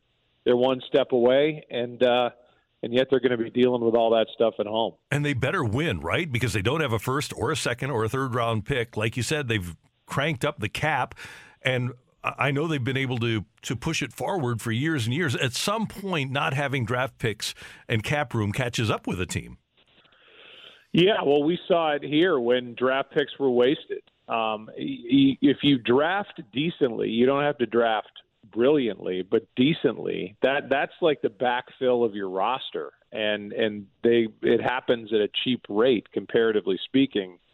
If you if you don't have picks or if you draft horrendously, well then you're you know you're trying to fill in the rest of your roster with free agents and what have you, and you just can't you can't manage. So they they don't care about draft picks. They're they're very uh, open about that with what they've given for Jalen Ramsey uh, and different guys along the way. So I, yeah, eventually that bill comes due. And eventually, you know, you're looking just to fill spots on your roster with guys you're signing off the street for cheap because you, you haven't been able to draft anybody. Hey, Joe, I know this might be unpleasant for a lot of us here in St. Louis, but SoFi Stadium looks pretty cool. I mean, yeah, I, you know, I know it's heresy to, to say, uh, but damn, it's nice. Uh, and, you know, when you consider that whole complex, which is where NFL Network is, you know, we, we all made a big deal about it having to be dug out of the ground because of its proximity to LAX. Well, that's kind of cool too because it's not a monstrosity. When you pull up to it, it's got kind of cool architecture, and I don't think people real that's not a dome. It, it's got a it's got almost like a tent covering, but it's open. So it's open around the sides at ground level, and then as you go down, you know, you you get closer and closer to the field but uh, it's it's like a tent over the top, for lack of uh, architectural terminology. But uh, but it, it you know you feel like you're in an open air stadium. It's it's real. I mean it's and the the scoreboard, which is like a ring uh, is just stunning. So it's they did a hell of a job. I mean, that's what you get for five billion dollars. exactly. Yeah, I was going to say for that price tag, it better be great, right? Yeah. Well, um, Joe, your answer might change to this after this morning's news that uh, Packers offensive coordinator Nathaniel Hackett is hired to be the new head coach of the Denver Broncos. But what do you think is more likely to happen? That Brady returns for another season, or that Aaron Rodgers stays in Green Bay? Well, I mean, I've, I've been public about. I wish both would would go back right where they left off. Um, it's it's better for my life and for my network. But uh, I, I I see Brady coming back after getting a little bit of time off and saying that's not how I want to go out. Um, but they're up against the cap too, and, and I, you know I don't know how how their long term future looks. But I would say that's more likely, just considering all the bad blood that's happened with Aaron Rodgers. Now, his relationship with his head coach is great, and he loves Matt LaFleur. Uh, and I think it's gotten better with the front office. I, the problem is, I don't think they have enough cap space to have Aaron Rodgers, David Bakhtiari, Aaron Jones, uh, the two uh, Smiths on defense, and sign Davante Adams. And if Davante Adams isn't there, then they don't have much other than theoretically Aaron Rodgers. I, I think that's the bigger storyline than the stuff with Brian Gutekunst, the GM. I, I think he needs Davante Adams back, and if he doesn't come back, I, I don't think Aaron Rodgers is coming back. Joe, a couple more things. Number one, as we watch on Sunday, as you have prepared for this game, I'm sure that you've come up with an idea of who's going to win and why. What should we look for? If somebody's going to win this game, why are they going to win it?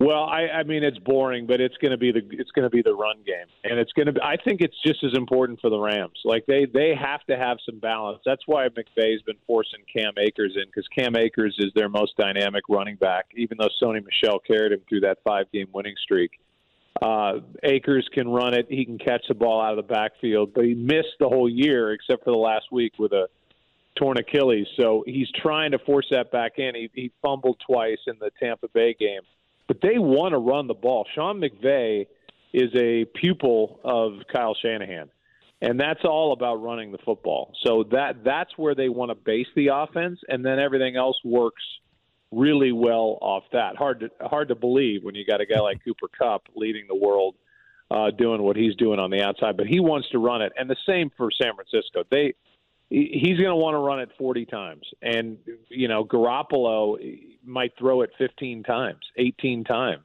and you know if Deebo Samuel and if they're blocking him up. They've proven, and they've, beat, they've beaten them six in a row, and they've done it by being more physical. So it's it's going to all be who you know which offensive line and which which ground game gets gets going. And finally, we have about a minute left. I'm going to put you in the coach's office for the St. Louis Blues. Who's so? 40 games left. That's what I was thinking.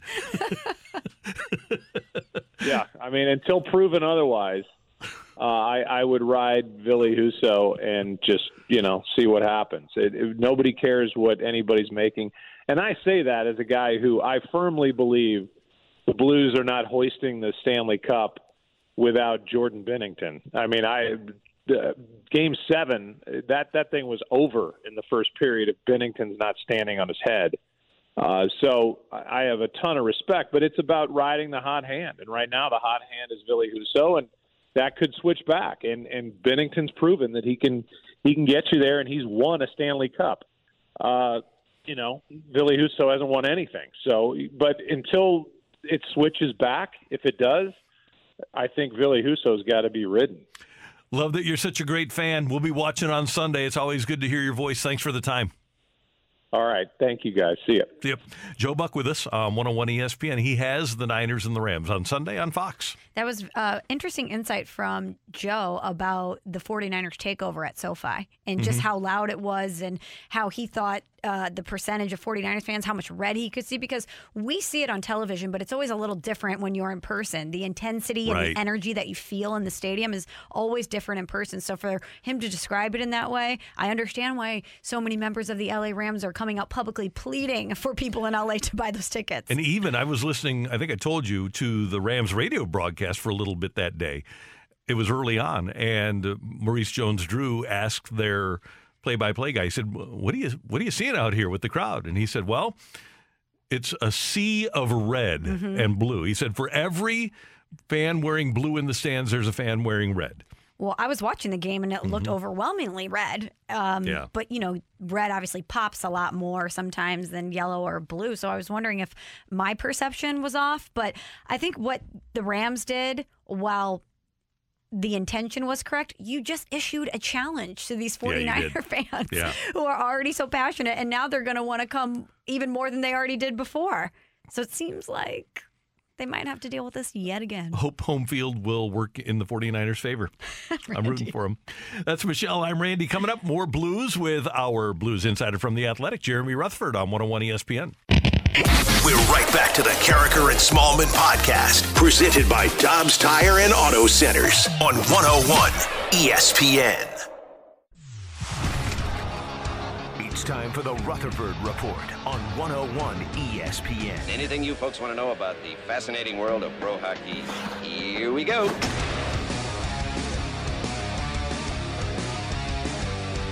From The Athletic is Jeremy Rutherford. And JR, you join an esteemed cast this morning. Greg Amsinger from Duchesne High School in St. Charles, John Kelly, Parkway North, Joe Buck, MICDS. Later on, we're going to talk to Vianney's Trent Green. And uh, we're going to allow you to represent. This is just uh, Michelle Smallmon, Belleville Althoff, uh, St. Mary's, right? For uh, the big boy? CBC. CBC. Oh, okay, for Matt Rocchio. Uh, I'm a Parkway North guy. So we're all representing the high schools this morning here in St. Louis.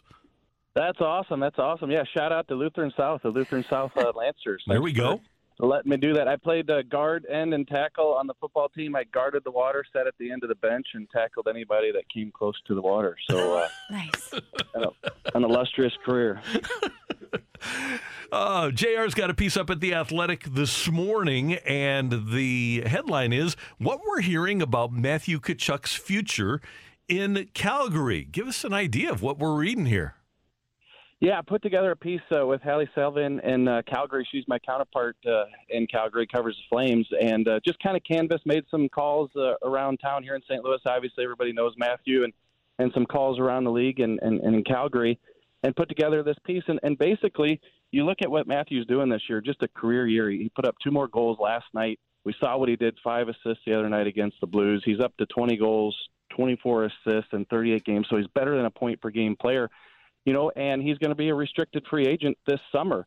And so Calgary will have his rights for another year, but what what makes it a little complicated is that Johnny Gaudreau and these guys are just on fire together. Last nine games, 36 points between those two players.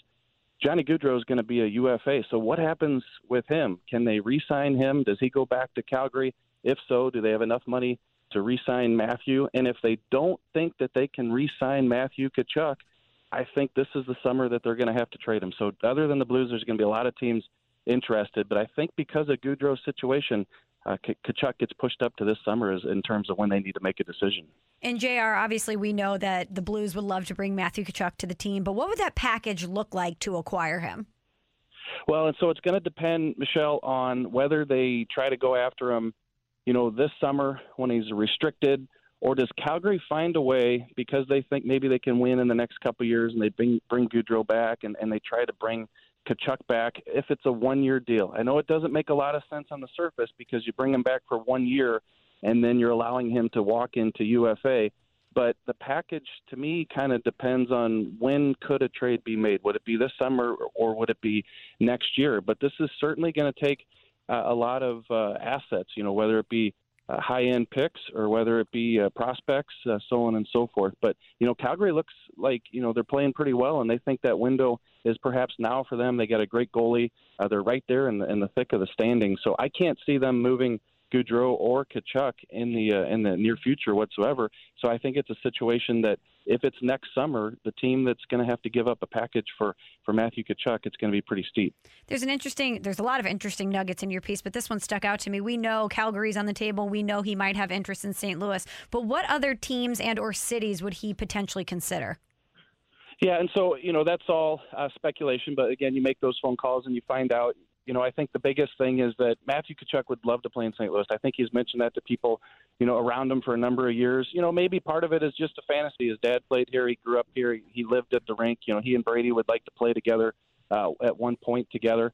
Uh, but you know he'd like to play here. But you know if it if it doesn't work, if it can't work, if the Blues can't afford it, you know there are some other places I think he'd like to play. Vegas being one of them, but they're so uh, up against the cap, especially you know with the move they they made with uh, Eichel coming in.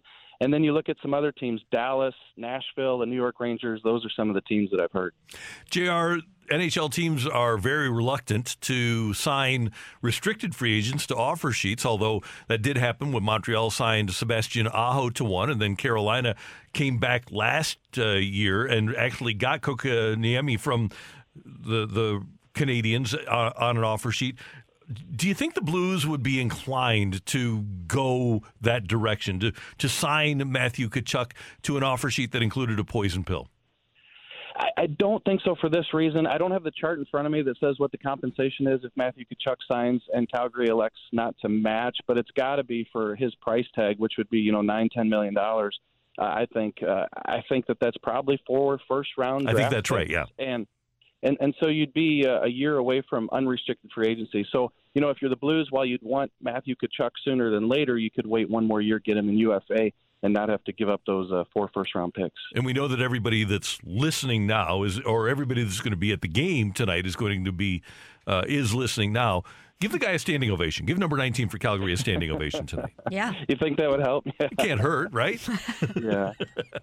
hey, let's talk about this team. I think it's good that the Blues are playing Calgary again. And granted, they had another great game last night, so they might be a little bit worn down. But I would rather the Blues play this heavy team again. And Craig Berube was on with the Fastlane guys the other day and said, hey, this is going to be a different game. We're going to be ready this time. He said, I told the players before Monday this was going to be a man's game. Tonight will be a man's game.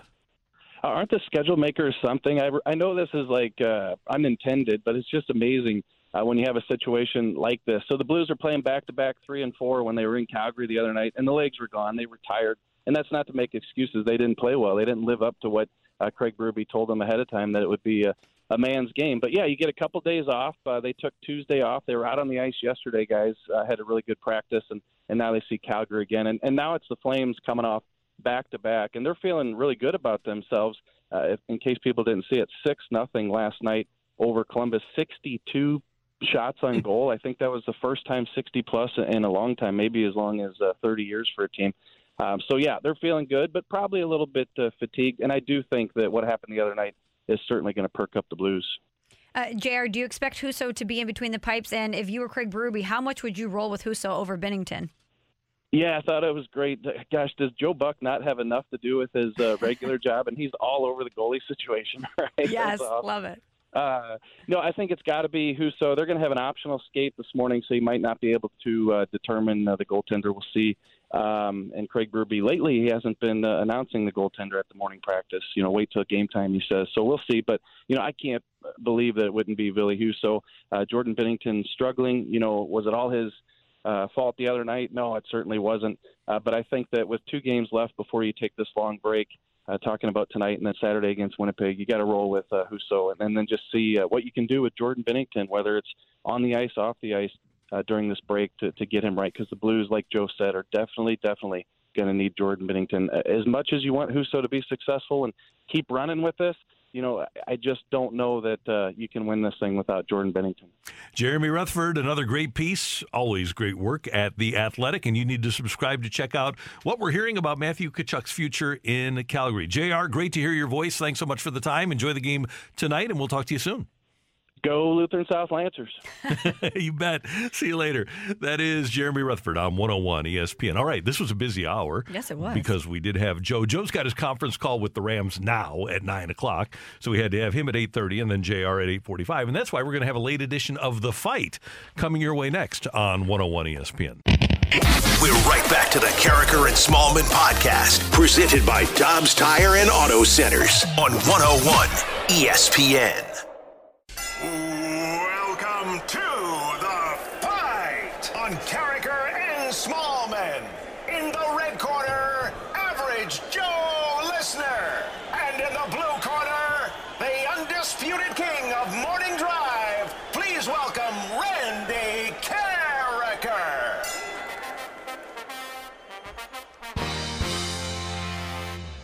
It is Karraker and Smallmon here on 101 ESPN. What a show we've had today. We talked to Greg Amsinger of MLB Network. We talked to John Kelly. We talked to Joe Buck. We talked to Jeremy Rutherford. We're going to talk to Trent Green next segment. A lot of great St. Louis broadcasters on the show today, which means we have a late edition of the fight at 9 o'clock. So let's welcome in Randy's challenger. Paul is with us. Good morning, Paul, and thank you for jumping on late today for the fight. Uh, no problem, Michelle. How are you this morning? I'm doing good. Are you ready to take on Randy? yes, I am, and I just wanted to let you know that I am a Freeburg midget. So technically, we have like all St. Louis natives today. Yes, we do. And shout out to the ill side, Paul. Thank you. Awesome. Okay, here we go. Question number one Which former Blue was the first NHL player to record 10 straight 50 assist seasons? Is it Adam Oates, Wayne Gretzky, or Bernie Federko? Bernie Federko. All right, who scored the final Blues goal in the St. Louis Arena history in a 2 1 loss to the Dallas Stars on April 24th, 1994? Was it Phil Housley, Murray Baron, or Craig Janney? Uh, Greg Chaney, I believe. Question number three for you, Paul. Who was the first player to win back to back Cy Young Awards? Is it Denny McLain, Sandy Koufax, or Jim Palmer? Sandy Koufax. And last night, Yuri Collins became St. Louis's all time career assist leader in just 69 games. Who did he pass with his 437th assist? Erwin Claggett, Jim Roeder, or Josh Fisher? I'll go with Josh Fisher. Okay, checking our score. Strong fight from Paul. Uh oh, where's Randy? Oh, there he is. He was not in our eyesight here. Paul, confidence check. How you feeling? Uh, pretty good, but it's still hard on hard to take on Megamind. That's true. Megamind is Megamind for a reason, but you did well. Randy, please say good morning to Paul, who's also a St. Louis native. He's from Freeburg. Paul, welcome to uh, the show. Thanks for listening. Thanks for playing. How are you doing this morning? Good. How are you, Randy? I'm doing well. Appreciate you joining us for the fight. And that's fair for me to say St. Louis native. I just lump in the ill side. If you Come on. if you're from Metro East. Freeburg and you go to LA and somebody says where are you from, you say St. Louis. Correct, If but- you're from Belleville, same thing, right? You know what's amazing though? I will talk to people who grew up in the county. They're Mm-hmm. not even necessarily in the city. And they'll ask me the where'd you go to high school game. And I'll say, oh, I'm from the ill side. We don't play that game over there. No one really cares. And they go, oh, okay. Well, you're not really from St. Louis. You're from Illinois. I'm like, really? Because I can see the arch from my family's backyard. Like, I'm closer to downtown St. Louis than you are. yeah. So, okay. anyway, now that I've gotten that off my chest, Randy, are you ready? I'm ready. Question number one. Which former Blue was the first NHL player to record 10 straight 50 assist seasons? 10 straight 50 assist seasons. Which former Blue? I think that may have been Bernie Federko. All right, number two. Who scored the final Blues goal in St. Louis Arena history in a 2 1 loss to the Dallas Stars on April 24th, 1994? Final Blues goal. Okay. The, unfortunately, the final goal, I believe, was scored by former Blue Paul Cavallini of the Stars.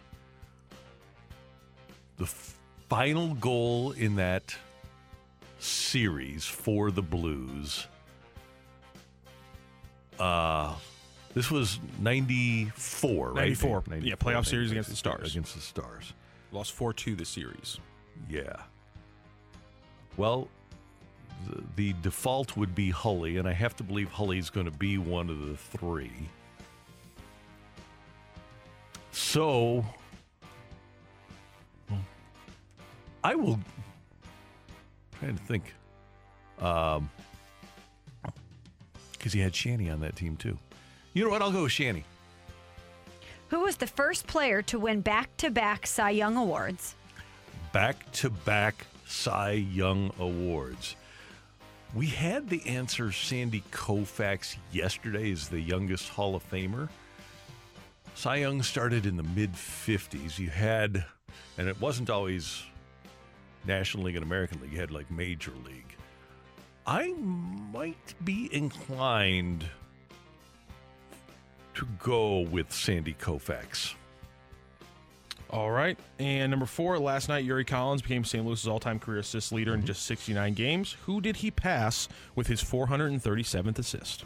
I I know because it was on the scoreboard, but I done something. I'll do the lifeline because I know Uh, when you tell me. Erwin Claggett? No. Jim Roeder? No. Josh Fisher?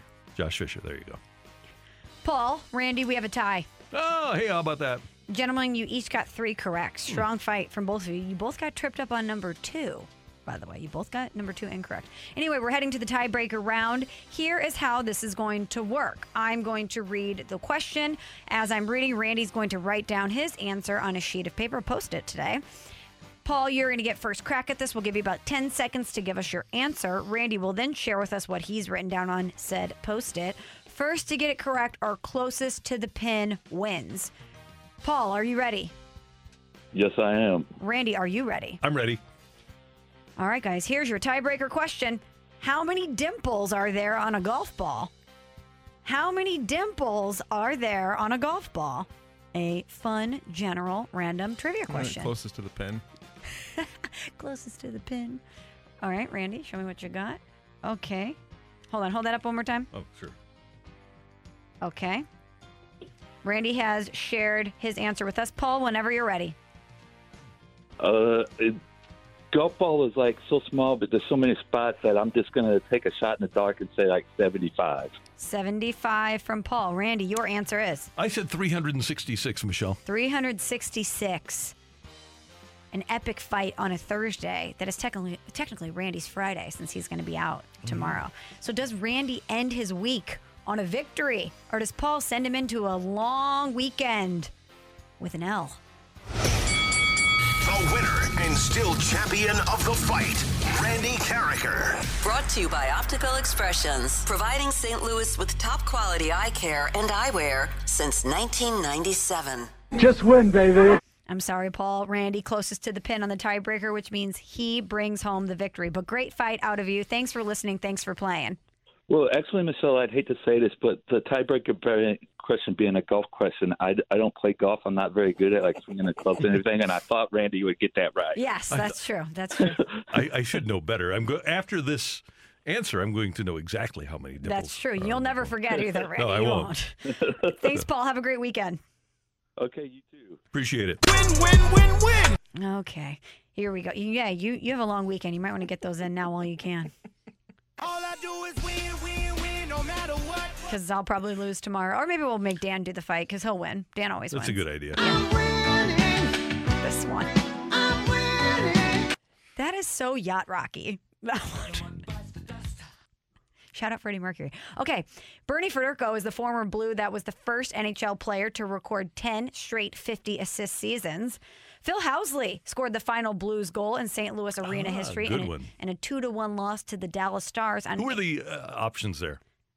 It was Phil Housley, Murray Baron, or Craig Janney. I wasn't going to give you an easy one.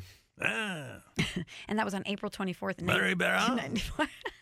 1994. Sandy Koufax was the first player to win back-to-back Cy Young awards, and Yuri Collin passed Josh Fish- Fisher last night with his 437th assist to become St. Louis's all-time career assist leader. He did it in just 69 games.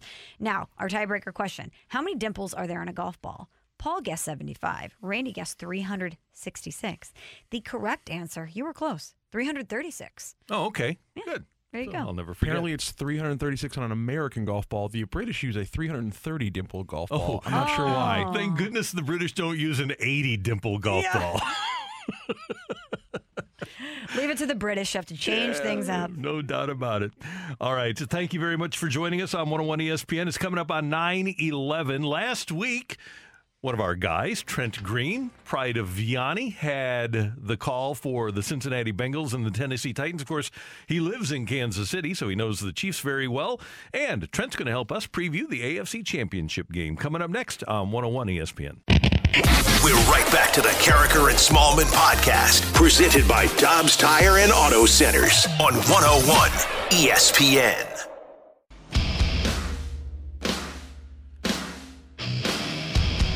Michelle Smallmon, Randy Karraker with you on 101 ESPN, and uh, one of the extremely accomplished members of a very accomplished Greatest Show on Turf team is Trent Green, who does analysis for CBS, did the Bengals game at Tennessee last week. Obviously, does Westwood One Radio as well. You hear Trent's voice a lot here on 101 ESPN, and he's with us now with Michelle Smallmon and Randy Karraker. Good morning, Trent. How you doing? Randy Michelle doing well. It uh, you know this is exciting time of year. I don't I don't know if the games this weekend will be able to live up to uh, the standard that was set last weekend in all four of those games. What a lot of fun that was. It, it's hard to imagine that you could have four that would go down to the wire. And the game that you were doing, uh, of all the games, that's the one that shocked me the most. And I, I'm not surprised that Joe Burrow won, but with the bye and with Tennessee being at home and getting Derrick Henry back, if you had told me that Cincinnati was w- going to win that game, if I would have ranked my confidence points of those four, I would have put Cincinnati at the bottom. You know, I, I agree. It was uh, it was pretty electric in there when uh, when Derrick Henry uh, came out during the introductions. You know, and the the, the entire stadium, if not the entire city, just went uh, just went nuts. Uh, the thing about Cincinnati though is they've got this uh, they've got this youthful confidence about them, right? They they you know Burrow, yeah, he's 25 years old, but it's only his second year in the league. Ja'Marr Chase is just a rookie. You know Higgins, Mixon, all these guys they're not very old, and so uh, and they haven't won much. And so now they all of a sudden they're winning, they're playing with a lot of confidence. They've kind of got that nobody expects us to be here anyway, so why not just go out and have fun and play loose? And, uh, you know, to sit there and say that Joe Burrow was going to get sacked nine times and they were still going to win the game, uh, no, no way. But uh, they found a way to get it done. I, I want to stay there for a second, Trent, because you're right. Joe Burrow just has that it factor. We know he's not afraid of a big moment. We saw it in college, but as you mentioned, he takes nine sacks. I read that his headset went out during the game, and he's calling his own plays against this tough Tennessee Titans team in the playoffs. It's just like nothing fazes him. He has a level of composure and confidence that we normally don't expect from guys his age. Are you surprised to see that in Joe Burrow at this stage of his NFL career? You know, I'm, I'm surprised to see it at this stage of his career, but I'm not surprised when you sit there and you sit down and you have a conversation with him and, you know, what he went through at Ohio State, then what he went through at LSU, and then, you know, kind of the, some of the, the hurdles that he's gone through to get to that point. He's just got this, uh, as you said, Michelle, the, the it factor, right? And it's, uh, I've talked to a number of the, the Bengals linemen, I've talked to their coaches. They said it's just when he walks in the huddle, if he walks into a meeting room, if he walks into a locker room, the way he carries himself, it's not a cockiness. It's it's just guys believe, you know, and, and, and when you have that that quote unquote, you know, it factor, it really does. It can, it can carry a long way and, and you know, guys on both sides of the ball. I remember we had a conversation earlier in the season uh, with the nickelback Mike Hilton, who was, you know, had been with the Steelers the first part of his career, and he signed as a free agent, you know, with the Bengals, which is a big rival, division rival. And and I said, Mike, what you know, other, other than the money part of it, because free agency, obviously, the, the nice contracts help you move on, but other than the money part of it, what was it about the Bengals because they've been down for so long? He said there's two things. He said I knew it was a young team and they were they were growing and you know they're kind of a team on the rise, so I wanted to be a part of something that was on the rise. He goes, the other one, that quarterback. He goes, I don't know what it is. And, he and Mike had Mike had never played with him. He was on the Steelers, and he was like, whatever that is about Joe Burrow, I want to be a part of that. And it was, uh, you know, you hear that quite a bit from the guys in the locker room and the coaches and personnel guys. And and Trent, he's so tough too. I mean, nine sacks versus the Titans. I'm watching this game. I'm concerned about his well being, but it doesn't seem to face him at all. But do you think that offensive line play could be the Bengals' undoing in the AFC Championship game versus the Chiefs? You know, it, it definitely could be. Uh, you know, that's that's been a problem all year. Burrow took uh, as many sacks, if not the most sacks, uh, of any quarterback. Uh, and then he's coming off of an ACL, MCL, which I'm all too familiar with. So I know that's not an easy easy injury to recover from. And then to do it in the amount of time he did it, you know, he was back on the field within eight months uh, and, and really hasn't skipped a beat. Uh, he does. He still does some prehab stuff before practice, and he does some rehab stuff after practice. Uh, there's a, there's a whole set of routines that he has to maintain just to try and keep the strength. But as the season's gone on, you can see the mobility and the trust that he has in it. Uh, the mental part of having guys fall around his legs, there may have been some of that early in the season. There's definitely not any of that now. So, uh, you know, it's just, it's just amazing what he's been able to come through mentally and physically, having suffered the knee injury that he did. Uh, but to your point, Michelle, that offensive line is going to have to do a lot better. Uh, I think they're going to have to get that run game going with Joe Mixon because that's one of the areas that the Chiefs are susceptible with their defense. Uh, is is you know teams that can run the football against them. Uh, if, if they can get Joe Mixon going, that's gonna that's gonna alleviate some of the pressure that that uh, that Burrow has to handle. And it does seem Trent, and we're going to get to the Chiefs here in a moment, but it seems like Ja'Marr Chase is unstoppable. You know, if you go back and watch the uh, watch the Week 17 game against the Chiefs, and he had a he had a phenomenal. I want to say he had three touchdowns in that game, but you know maybe 160, 170, 180, whatever it was. But he caught a he caught a curl route in between four defenders at about 12 yards deep and turned it into a 60 some yard touchdown. It was it was you know you understand you know early in the year you know everything was bombs right? It was all over the top over the top over the top. He caught he caught the league by storm the first 6 weeks of the season.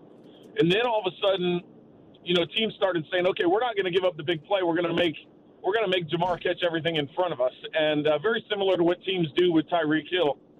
But they keep everything in front. Well, then now it's kind of okay. We've gotten Tee Higgins involved. We got Mixon involved. We got Uzomah involved.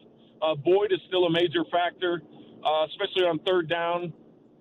Now all of a sudden those big plays are starting to come back in, and you know, go to that uh, as I said, go to that Chiefs game in Week 17 and see see the type of performance he put up there. The the Chiefs are going to have to have a much different game plan than what they had that week. Trent Green with us on 101 ESPN, the pride of Vianney. And Trent, I, I don't know, I, I want to get your perspective on this from a quarterback standpoint.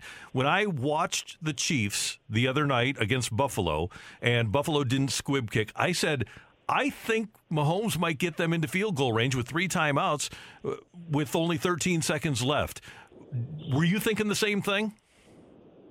Well, I w- so I was. I know there's there's different different ways of thinking. I'm not a big fan of the squib kick just because of the shape of the football. We've seen so many crazy things happen. So, and I'm not a fan of kicking it into the end zone. What I what I was a fan of, and what I was hoping, um, you know, if if you're a Buffalo and you're thinking of game management, which is being a quarterback, I'm always thinking of game management. So it's like uh, kick it off as high as you can, but I would tell the kicker, kick it to the 10 yard line. Because then you give him some leeway. Really, you want him to kick it to the five yard line, but tell him to kick it to the 10 so if he messes up and kicks it to the five, it's not going into the end zone. So uh, tell him to kick it to the 10, force them to catch the football. Then by the time they get tackled, whatever, four, five, six seconds are coming off. So then you're then you're taking away the possibility for what what we saw transpire. Uh, with a with a squib kick, I've seen too many times where you know one of the guys in the front line gets hit, or that that you know takes a crazy hop and the guy catches it at the 30 and returns it to the 45, or you know even if it hits and kicks out of bounds, then all of a sudden you got the ball at the 40 yard line and no time's run off. So. Uh, I'm a big fan of kicking it short, making him field it so that the clock starts running, uh, and then and then you got to trust your guys to go down there and cover. So, um, you know, it nothing has nothing shocks me anymore with Patrick Mahomes. You know, it uh, ever since he came into the league, uh, he didn't play much his rookie year. Only had one start with Alex Smith there, but then that second year he won league MVP. You know, took him to the AFC Championship game, and and Brady, you know, took an overtime for Brady to beat him that year, and then you know, and then he's you know four straight four straight AFC Championship games, couple straight Super Bowl. I mean, it's so no, 13 seconds and a couple timeouts, and knowing that he's got Tyreek Hill and Travis Kelce, no, I, I was not shocked that uh, that he got him in that position. Trent, that was a, an all time game. We have so many great young quarterbacks in the NFL right now. We're seeing this changing of the guard. Ben Roethlisberger officially announces his retirement today. Tom Brady, we know that the end is near. We don't know how much longer we have with Aaron Rodgers, but you see that shootout with Allen and Mahomes. Joe Burrow's in the AFC Championship game when Lamar and Kyler are healthy. They're electric. Uh, Justin Herbert is a stud. How special and electric is this group that we have now? It feels like they're going to be battling it out for that top spot for the next 10, maybe 15 years. Michelle, I love it.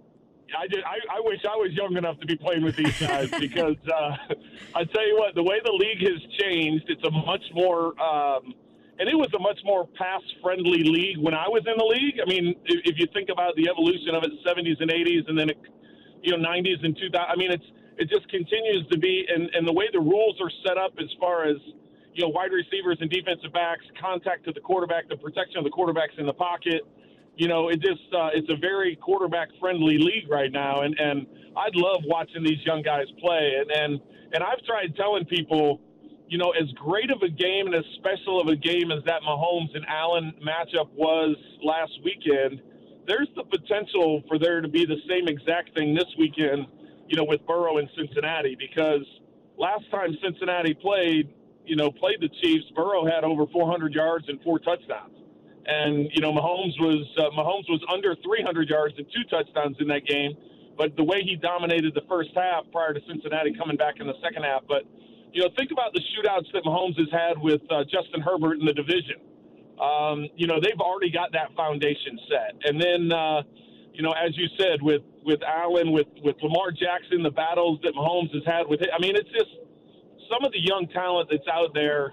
Uh, it, it really is special to watch, and, and it remains to be seen what's going to happen with guys like Kyler Murray, how he develops. Um, Tua Tagovailoa, you know, he's he's won some games, but how's he going to evolve? Jalen Hurts, how he's going to evolve. I mean, there's just a, uh, it, it, it is as you said. There's a lot of great young quarterbacks. I think there's going to be some some special rivalries moving forward. I love the moment after the Bills Chiefs game where Patrick Mahomes was celebrating and he took the time to go and find Josh Allen and uh, and give him a big hug and just you know, man, I mean that was a battle. It, and that's when that game ended. That's the guy you felt the worst for was Josh Allen because of what he had been able to do and, and the touchdown he threw with 13 seconds left. That drive, the the fourth down conversions, the extension of the plays with his legs, all those things. It uh, it was a special game to watch, and, and hopefully for a lot of years to come. You're right, Michelle. With all these quarterback matchups, it's going to be fun. Trent Green, one more thing. January 30th, the 22 year anniversary of Super Bowl 34. That's the day that you got your Super Bowl ring, but you were hurt. You were on the sidelines. As you look back now with, with the distance that we have, you did get a ring out of it. It's got to be, I, I would think, bittersweet because that could have been you. As you look back, what do you think of what happened to you and how everything unfolded there? You know, it's uh, I, I still cherish that ring. I, I still, Randy, you know, you were around it. It was, um, you know, that was a that was a special group of guys, special team.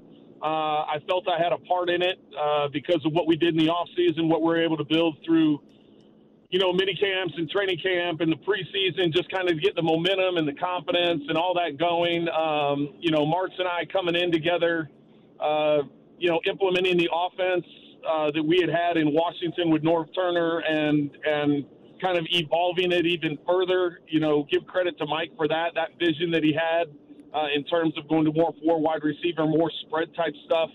Um, you know, it, I do. I, I, I value it. I've, I've got close relationships. I stay in contact with a lot of the a lot of the guys on the team. Still, I still I talk to Coach Vermeil. Gosh, I probably talk to him at least every couple weeks, uh, if not more, um, just to talk about football. We like talking about broadcasting. We talk about the Rams, the Chiefs, his Eagles. You know, it's uh, uh, it's a lot. It's a lot of fun maintaining those relationships, and I I sure hope he gets voted in, and I sure hope that uh, that Torry Holt gets voted in. How special that would be if uh, if the Rams find a way to, to beat San Francisco this weekend, and then the Super Bowl's in L.A. You've got the Rams, you've got uh, you know if Torry's going in, if coach if coach ultimately gets in, I mean it would be uh, it would make it a really special uh, special weekend. Trent Green, it's always great to hear your voice. Thanks for taking the time with us today and previewing the, the AFC Championship game. By the way, I, I meant what I said. You're so accomplished. I, I love what you do in broadcasting. I thought the first time I ever met you that you'd wind up being a great broadcaster, and you are. So, congratulations on that. And hopefully, we can do this again in the future. Hey, I appreciate it. And with all that praise, Randy, you're going to get me back on the show whenever you want. Yeah, here we go. Thanks, Trent. Great, great talking to you guys. Have, a- have a good week. Yeah, and we'll see you in Canton again. Hey, definitely. Take care. That is Trent Green on 101 ESPN. I hope that we see him in Canton again. I hope that Torry and Coach both get in. Yeah, and just as you mentioned, what was the word that you used for him when you uh, when when you He's saw He's a him? very elegant person. He really is. Yeah, he's first class, and uh, for Kurt to bring him up in his Hall of Fame speech and for him to show up at Isaac's Hall of Fame induction says everything you need to know. And like he he said, that group is still exceptionally tight. Even though he got hurt during the preseason, everybody knows, like he said, I, I felt like I had something to do with it. He was the start of the change of the culture of that franchise under Dick Vermeil. So everything he said about Joe Burrow could also apply to what Trent Green did here. I was thinking, and I, I'll tell you what we'll do when we come back. We've got your killing me, Smalls, but in what's on tap, I've got a question for you that's going to be very difficult to answer. Oh, okay. So at 9:45. Yes, Okay. but your killing me, Smalls, is next on 101 ESPN.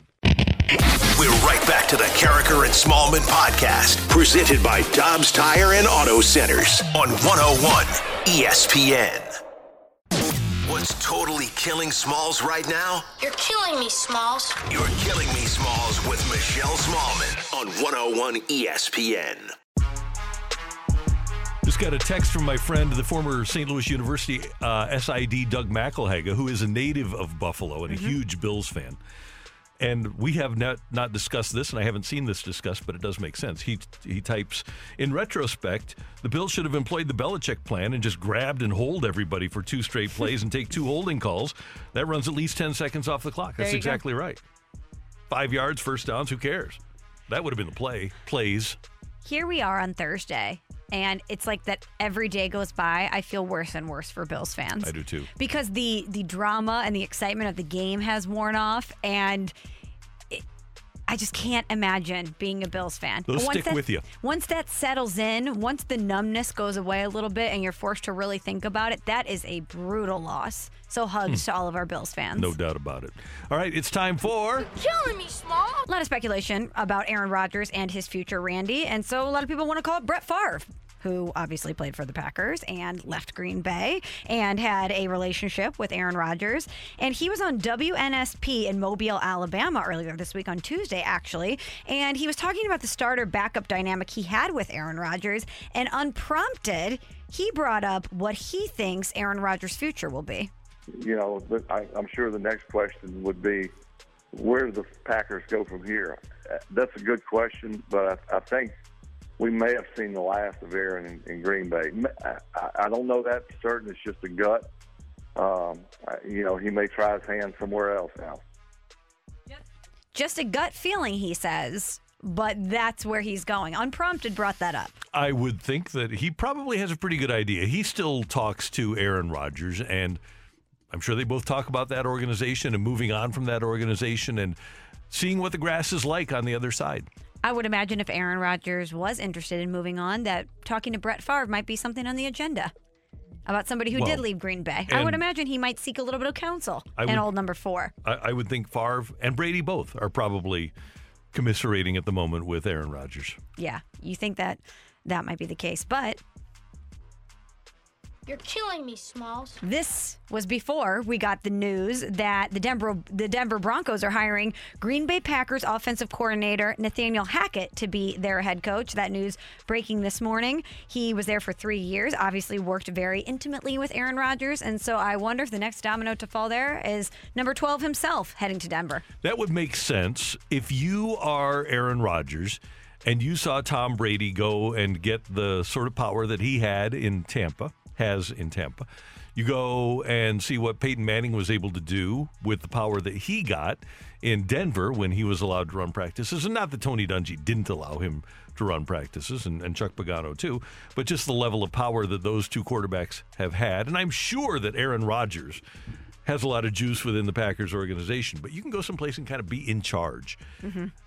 I would think that that would be a huge thing for Aaron Rodgers. You look at Manning getting Wes Welker and bringing in his tight end from the Colts, and they allowed him to actually scout college receivers and listen to Peyton Manning and allowed him to pick out who th- he was going to be throwing to. Same thing with Brady going out and getting Gronk, and they, they say, "Is Antonio Brown cool? You you cool with that?" And he he says, "Yes."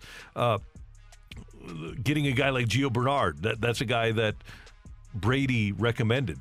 I would think that that would be a really attractive possibility for a guy like Aaron Rodgers. And if he's got a coach that's going to run his system and he's able to go in there and John Elway, who's still he, he's on the business side now, but he's one of the guys that attracts a quarterback.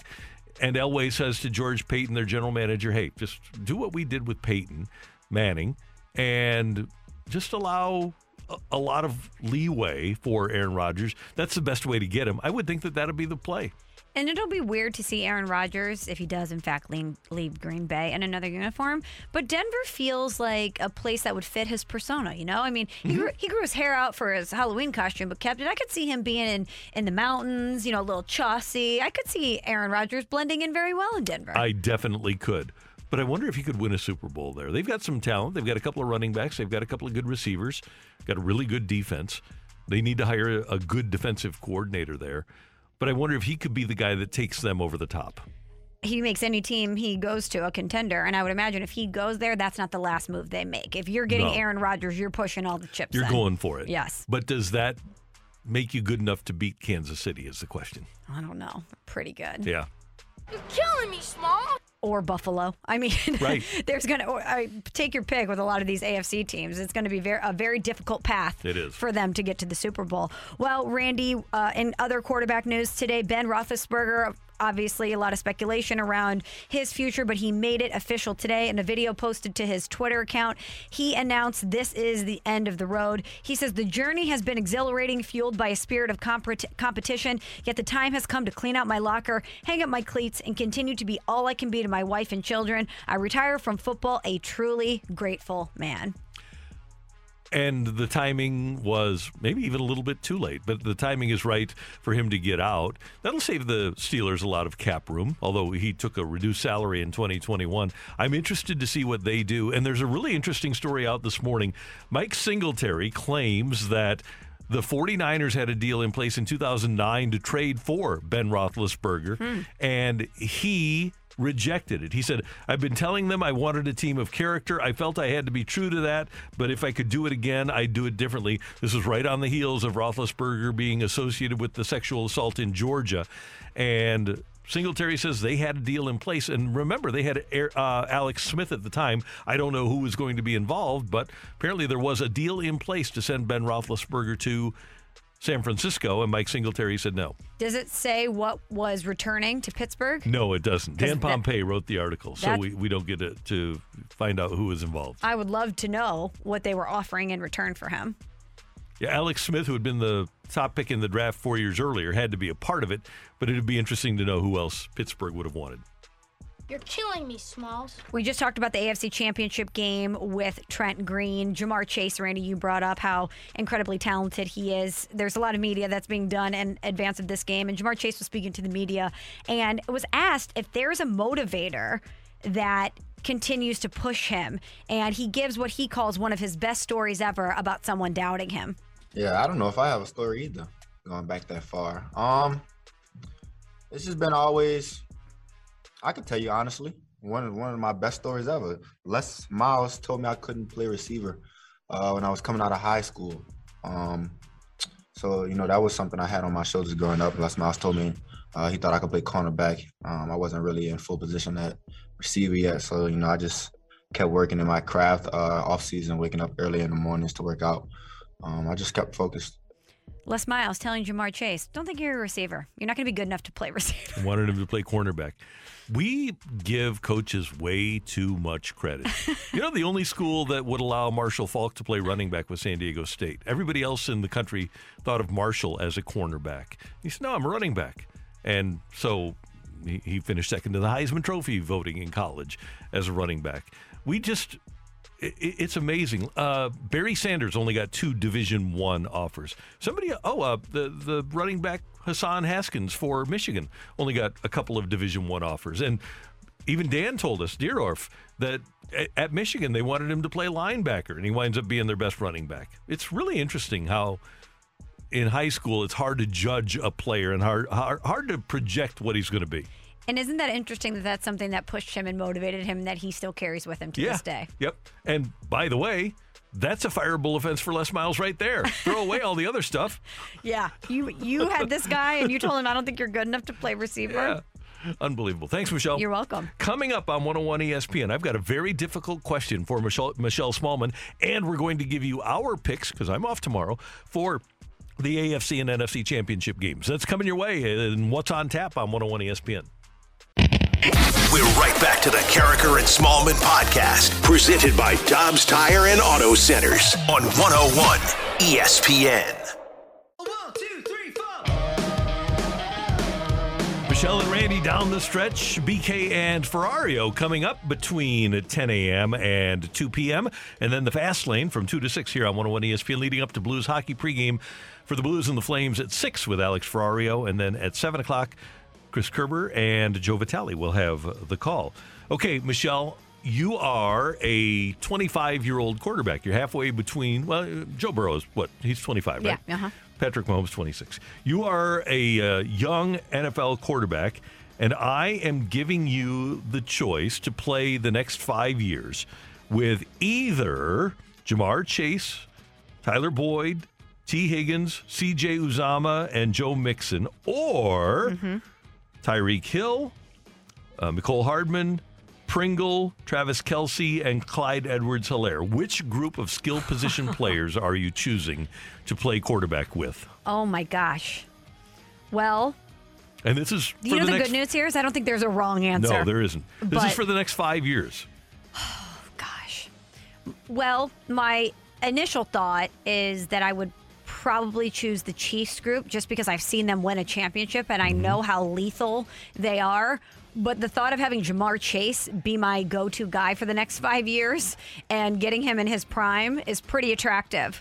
But, and obviously, a lot of those other guys you mentioned, very, very severe weapons. But gosh, I just think, Randy, with what we've seen from that group of group of Chiefs players at the highest level, I just can't say no to them.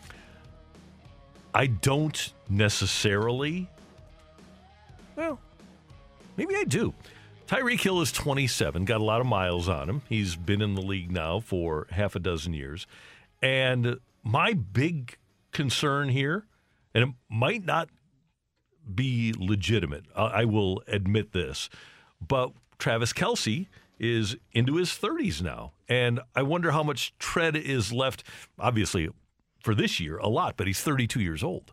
So I got a bunch of guys that are 26 or younger in Higgins, Boyd, Chase, Uzomah, and Mixon. And Mixon is a legit running back. Clyde Edwards Helaire has been hurt every year. I think I might, as much as I love the Chiefs guys, and I'm picking the Chiefs on Sunday, and I think they'll probably be back next year to be awesome. But if I were a quarterback for the next five years, I think I might be inclined to go with the, the kids in Cincinnati rather than the, the grizzled vets who are so awesome in Kansas City. And we're seeing with the Bengals, these guys aren't afraid of the big stage. And a lot of that's coming from their quarterback, who Mhm. is instilling confidence in everyone in Cincinnati. But gosh, it would be hard to walk away from Tyreek Hill and from Travis yeah, Kelce. it really would. Yeah.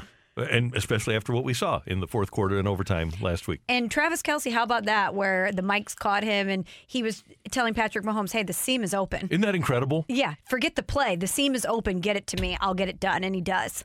And that's, you have to think about that too. People that have the football intelligence and who've been there in those big moments when Yeah. you trust your guys that much that in the biggest moment of the season with the pressure the highest, you can just trust them to go backyard football. And you think about this too. In the last minute and two of regulation and four minutes and 15 seconds of overtime. So basically five minutes and 17 seconds. Last five minutes and 17 seconds of that game. In game time, the Chiefs scored 17 points. The Bills were allowing 17 points a game. Wow. So, so the Chiefs score 10 points in the last 102 of regulation, and then they score 415 into the OT against a defense for the season it allowed 17 a game. Those stats that are coming out of the final two minutes of regulation of that game, any anytime you read about it, any way you slice it, it's mind blowing what we witnessed. Yeah, and we're so lucky that we live in a time where we get to see it. And you know what makes me so frustrated is we were so pumped for overtime because it was a continuation Mm-hmm. of that epic game that we're watching, and it we got the numbers back. Everyone in the country was watching that game seemingly, and then the fact that a coin toss decides it and ends it is so frustrating. Well, no, Kansas City still had to score. I know, but you knew whoever got the ball first was likely going to score. Both those quarterbacks were playing to perfection. They were playing well. But I, I think if Buffalo wins the coin toss, they take it and score. I, I just think the defenses were gassed too. I mean, it was really difficult. You had that game, and you never know what's going to happen. But the last game of the regular season, when San Francisco won in overtime against the Rams, Stafford throws an interception. You never know when an interception is going to occur. I give credit to that offense for Kansas City for going down the field and scoring. I do too, but as a consumer of the product, I would have liked Buffalo to get a chance to answer. All right, this weekend, the two o'clock game is Cincinnati at Kansas City. The Chiefs, Michelle, are a seven point favorite. The over under is 54.5. I think this game is going over. I do too. I think the Chiefs cover. And I think Patrick Mahomes throws four more touchdown passes. I, I like the Chiefs 35 24. This was the more difficult of the two for me to pick. I keep going back to that week 17 game where the Bengals did beat the Chiefs 34 31. I have a lot of confidence in Joe Burrow and that Chiefs, or excuse me, that Bengals offense, especially in that game. They lit up the Chiefs defense that mm-hmm. day. But gosh, Randy, I keep going back to two things. The fact that Joe Burrow took nine sacks and the offensive line play of the Bengals that we saw last weekend, and just that Patrick Mahomes and this Chiefs offense is essentially when they're right unstoppable. And I really, really, really. This is a head heart situation. My head is telling me to pick the Chiefs. My heart is telling me mm-hmm. to pick the Bengals.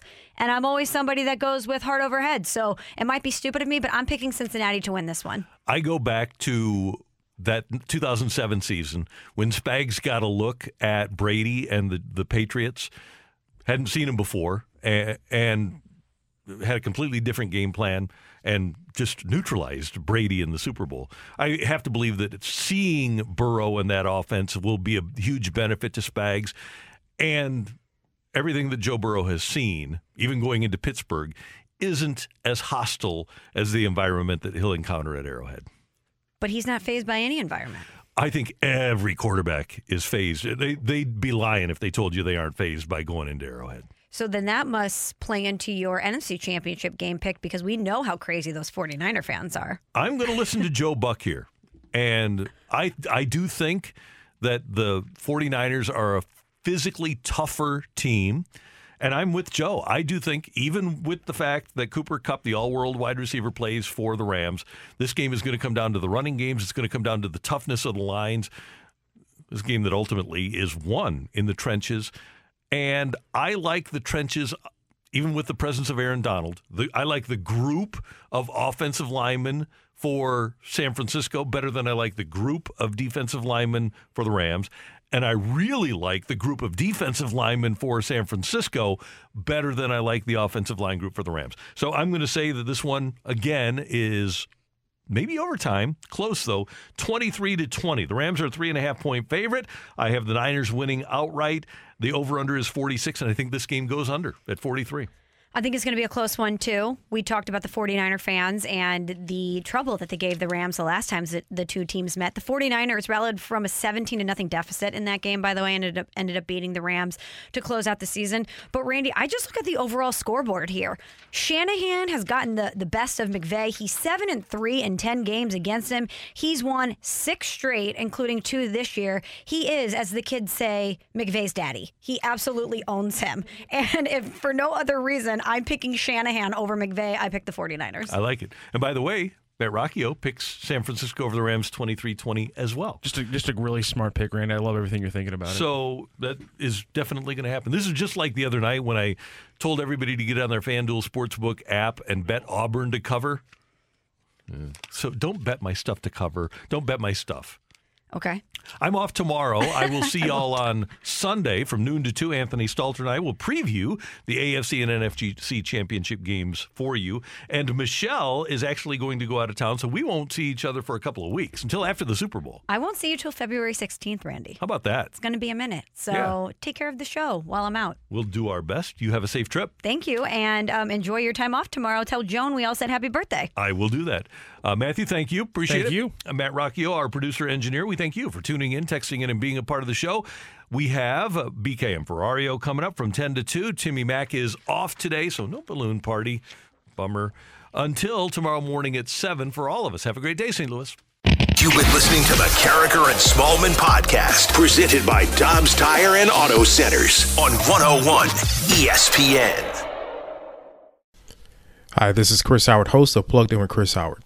The College Football Playoff Committee made their decision on Sunday, and as much as I loathe the idea of Ohio State losing their way into the College Football Playoff, I 100% agree with OSU making it in over Bama.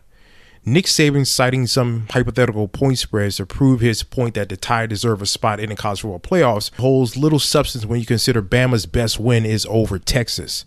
No, the committee got it right. TCU had a great season with far more ranked wins than Bama and didn't deserve to lose their spot after playing a surging Kansas State in a championship game. And Ohio State, while not playing some of their best ball later in the season, was still 12 0 until they came face to face with my Wolverines. While the college football playoff system isn't nowhere near as good as it could be, it's better than what we had. And in a few years, it will be better for all of college football. Hi, this is Chris Howard, host of Plugged In with Chris Howard. Get the latest odds and trends for every professional and amateur league out there. From football to basketball to soccer and esports, we've got it all at betonline.net. And if you love sports podcasts, you can find those at BetOnline as well. And don't forget bet online for the NHL, MMA, boxing, and golf. Head to the website today or use your mobile device to learn more. Bet online where the game starts. Hey, hon, what you doing with your phone? Do flowers have best friends? I don't know. Hey, look. Whoa. Some answers can only be found in nature. Discover the unsearchable. Visit discovertheforest.org to find a trail near you. Brought to you by the United States Forest Service and the Ad Council.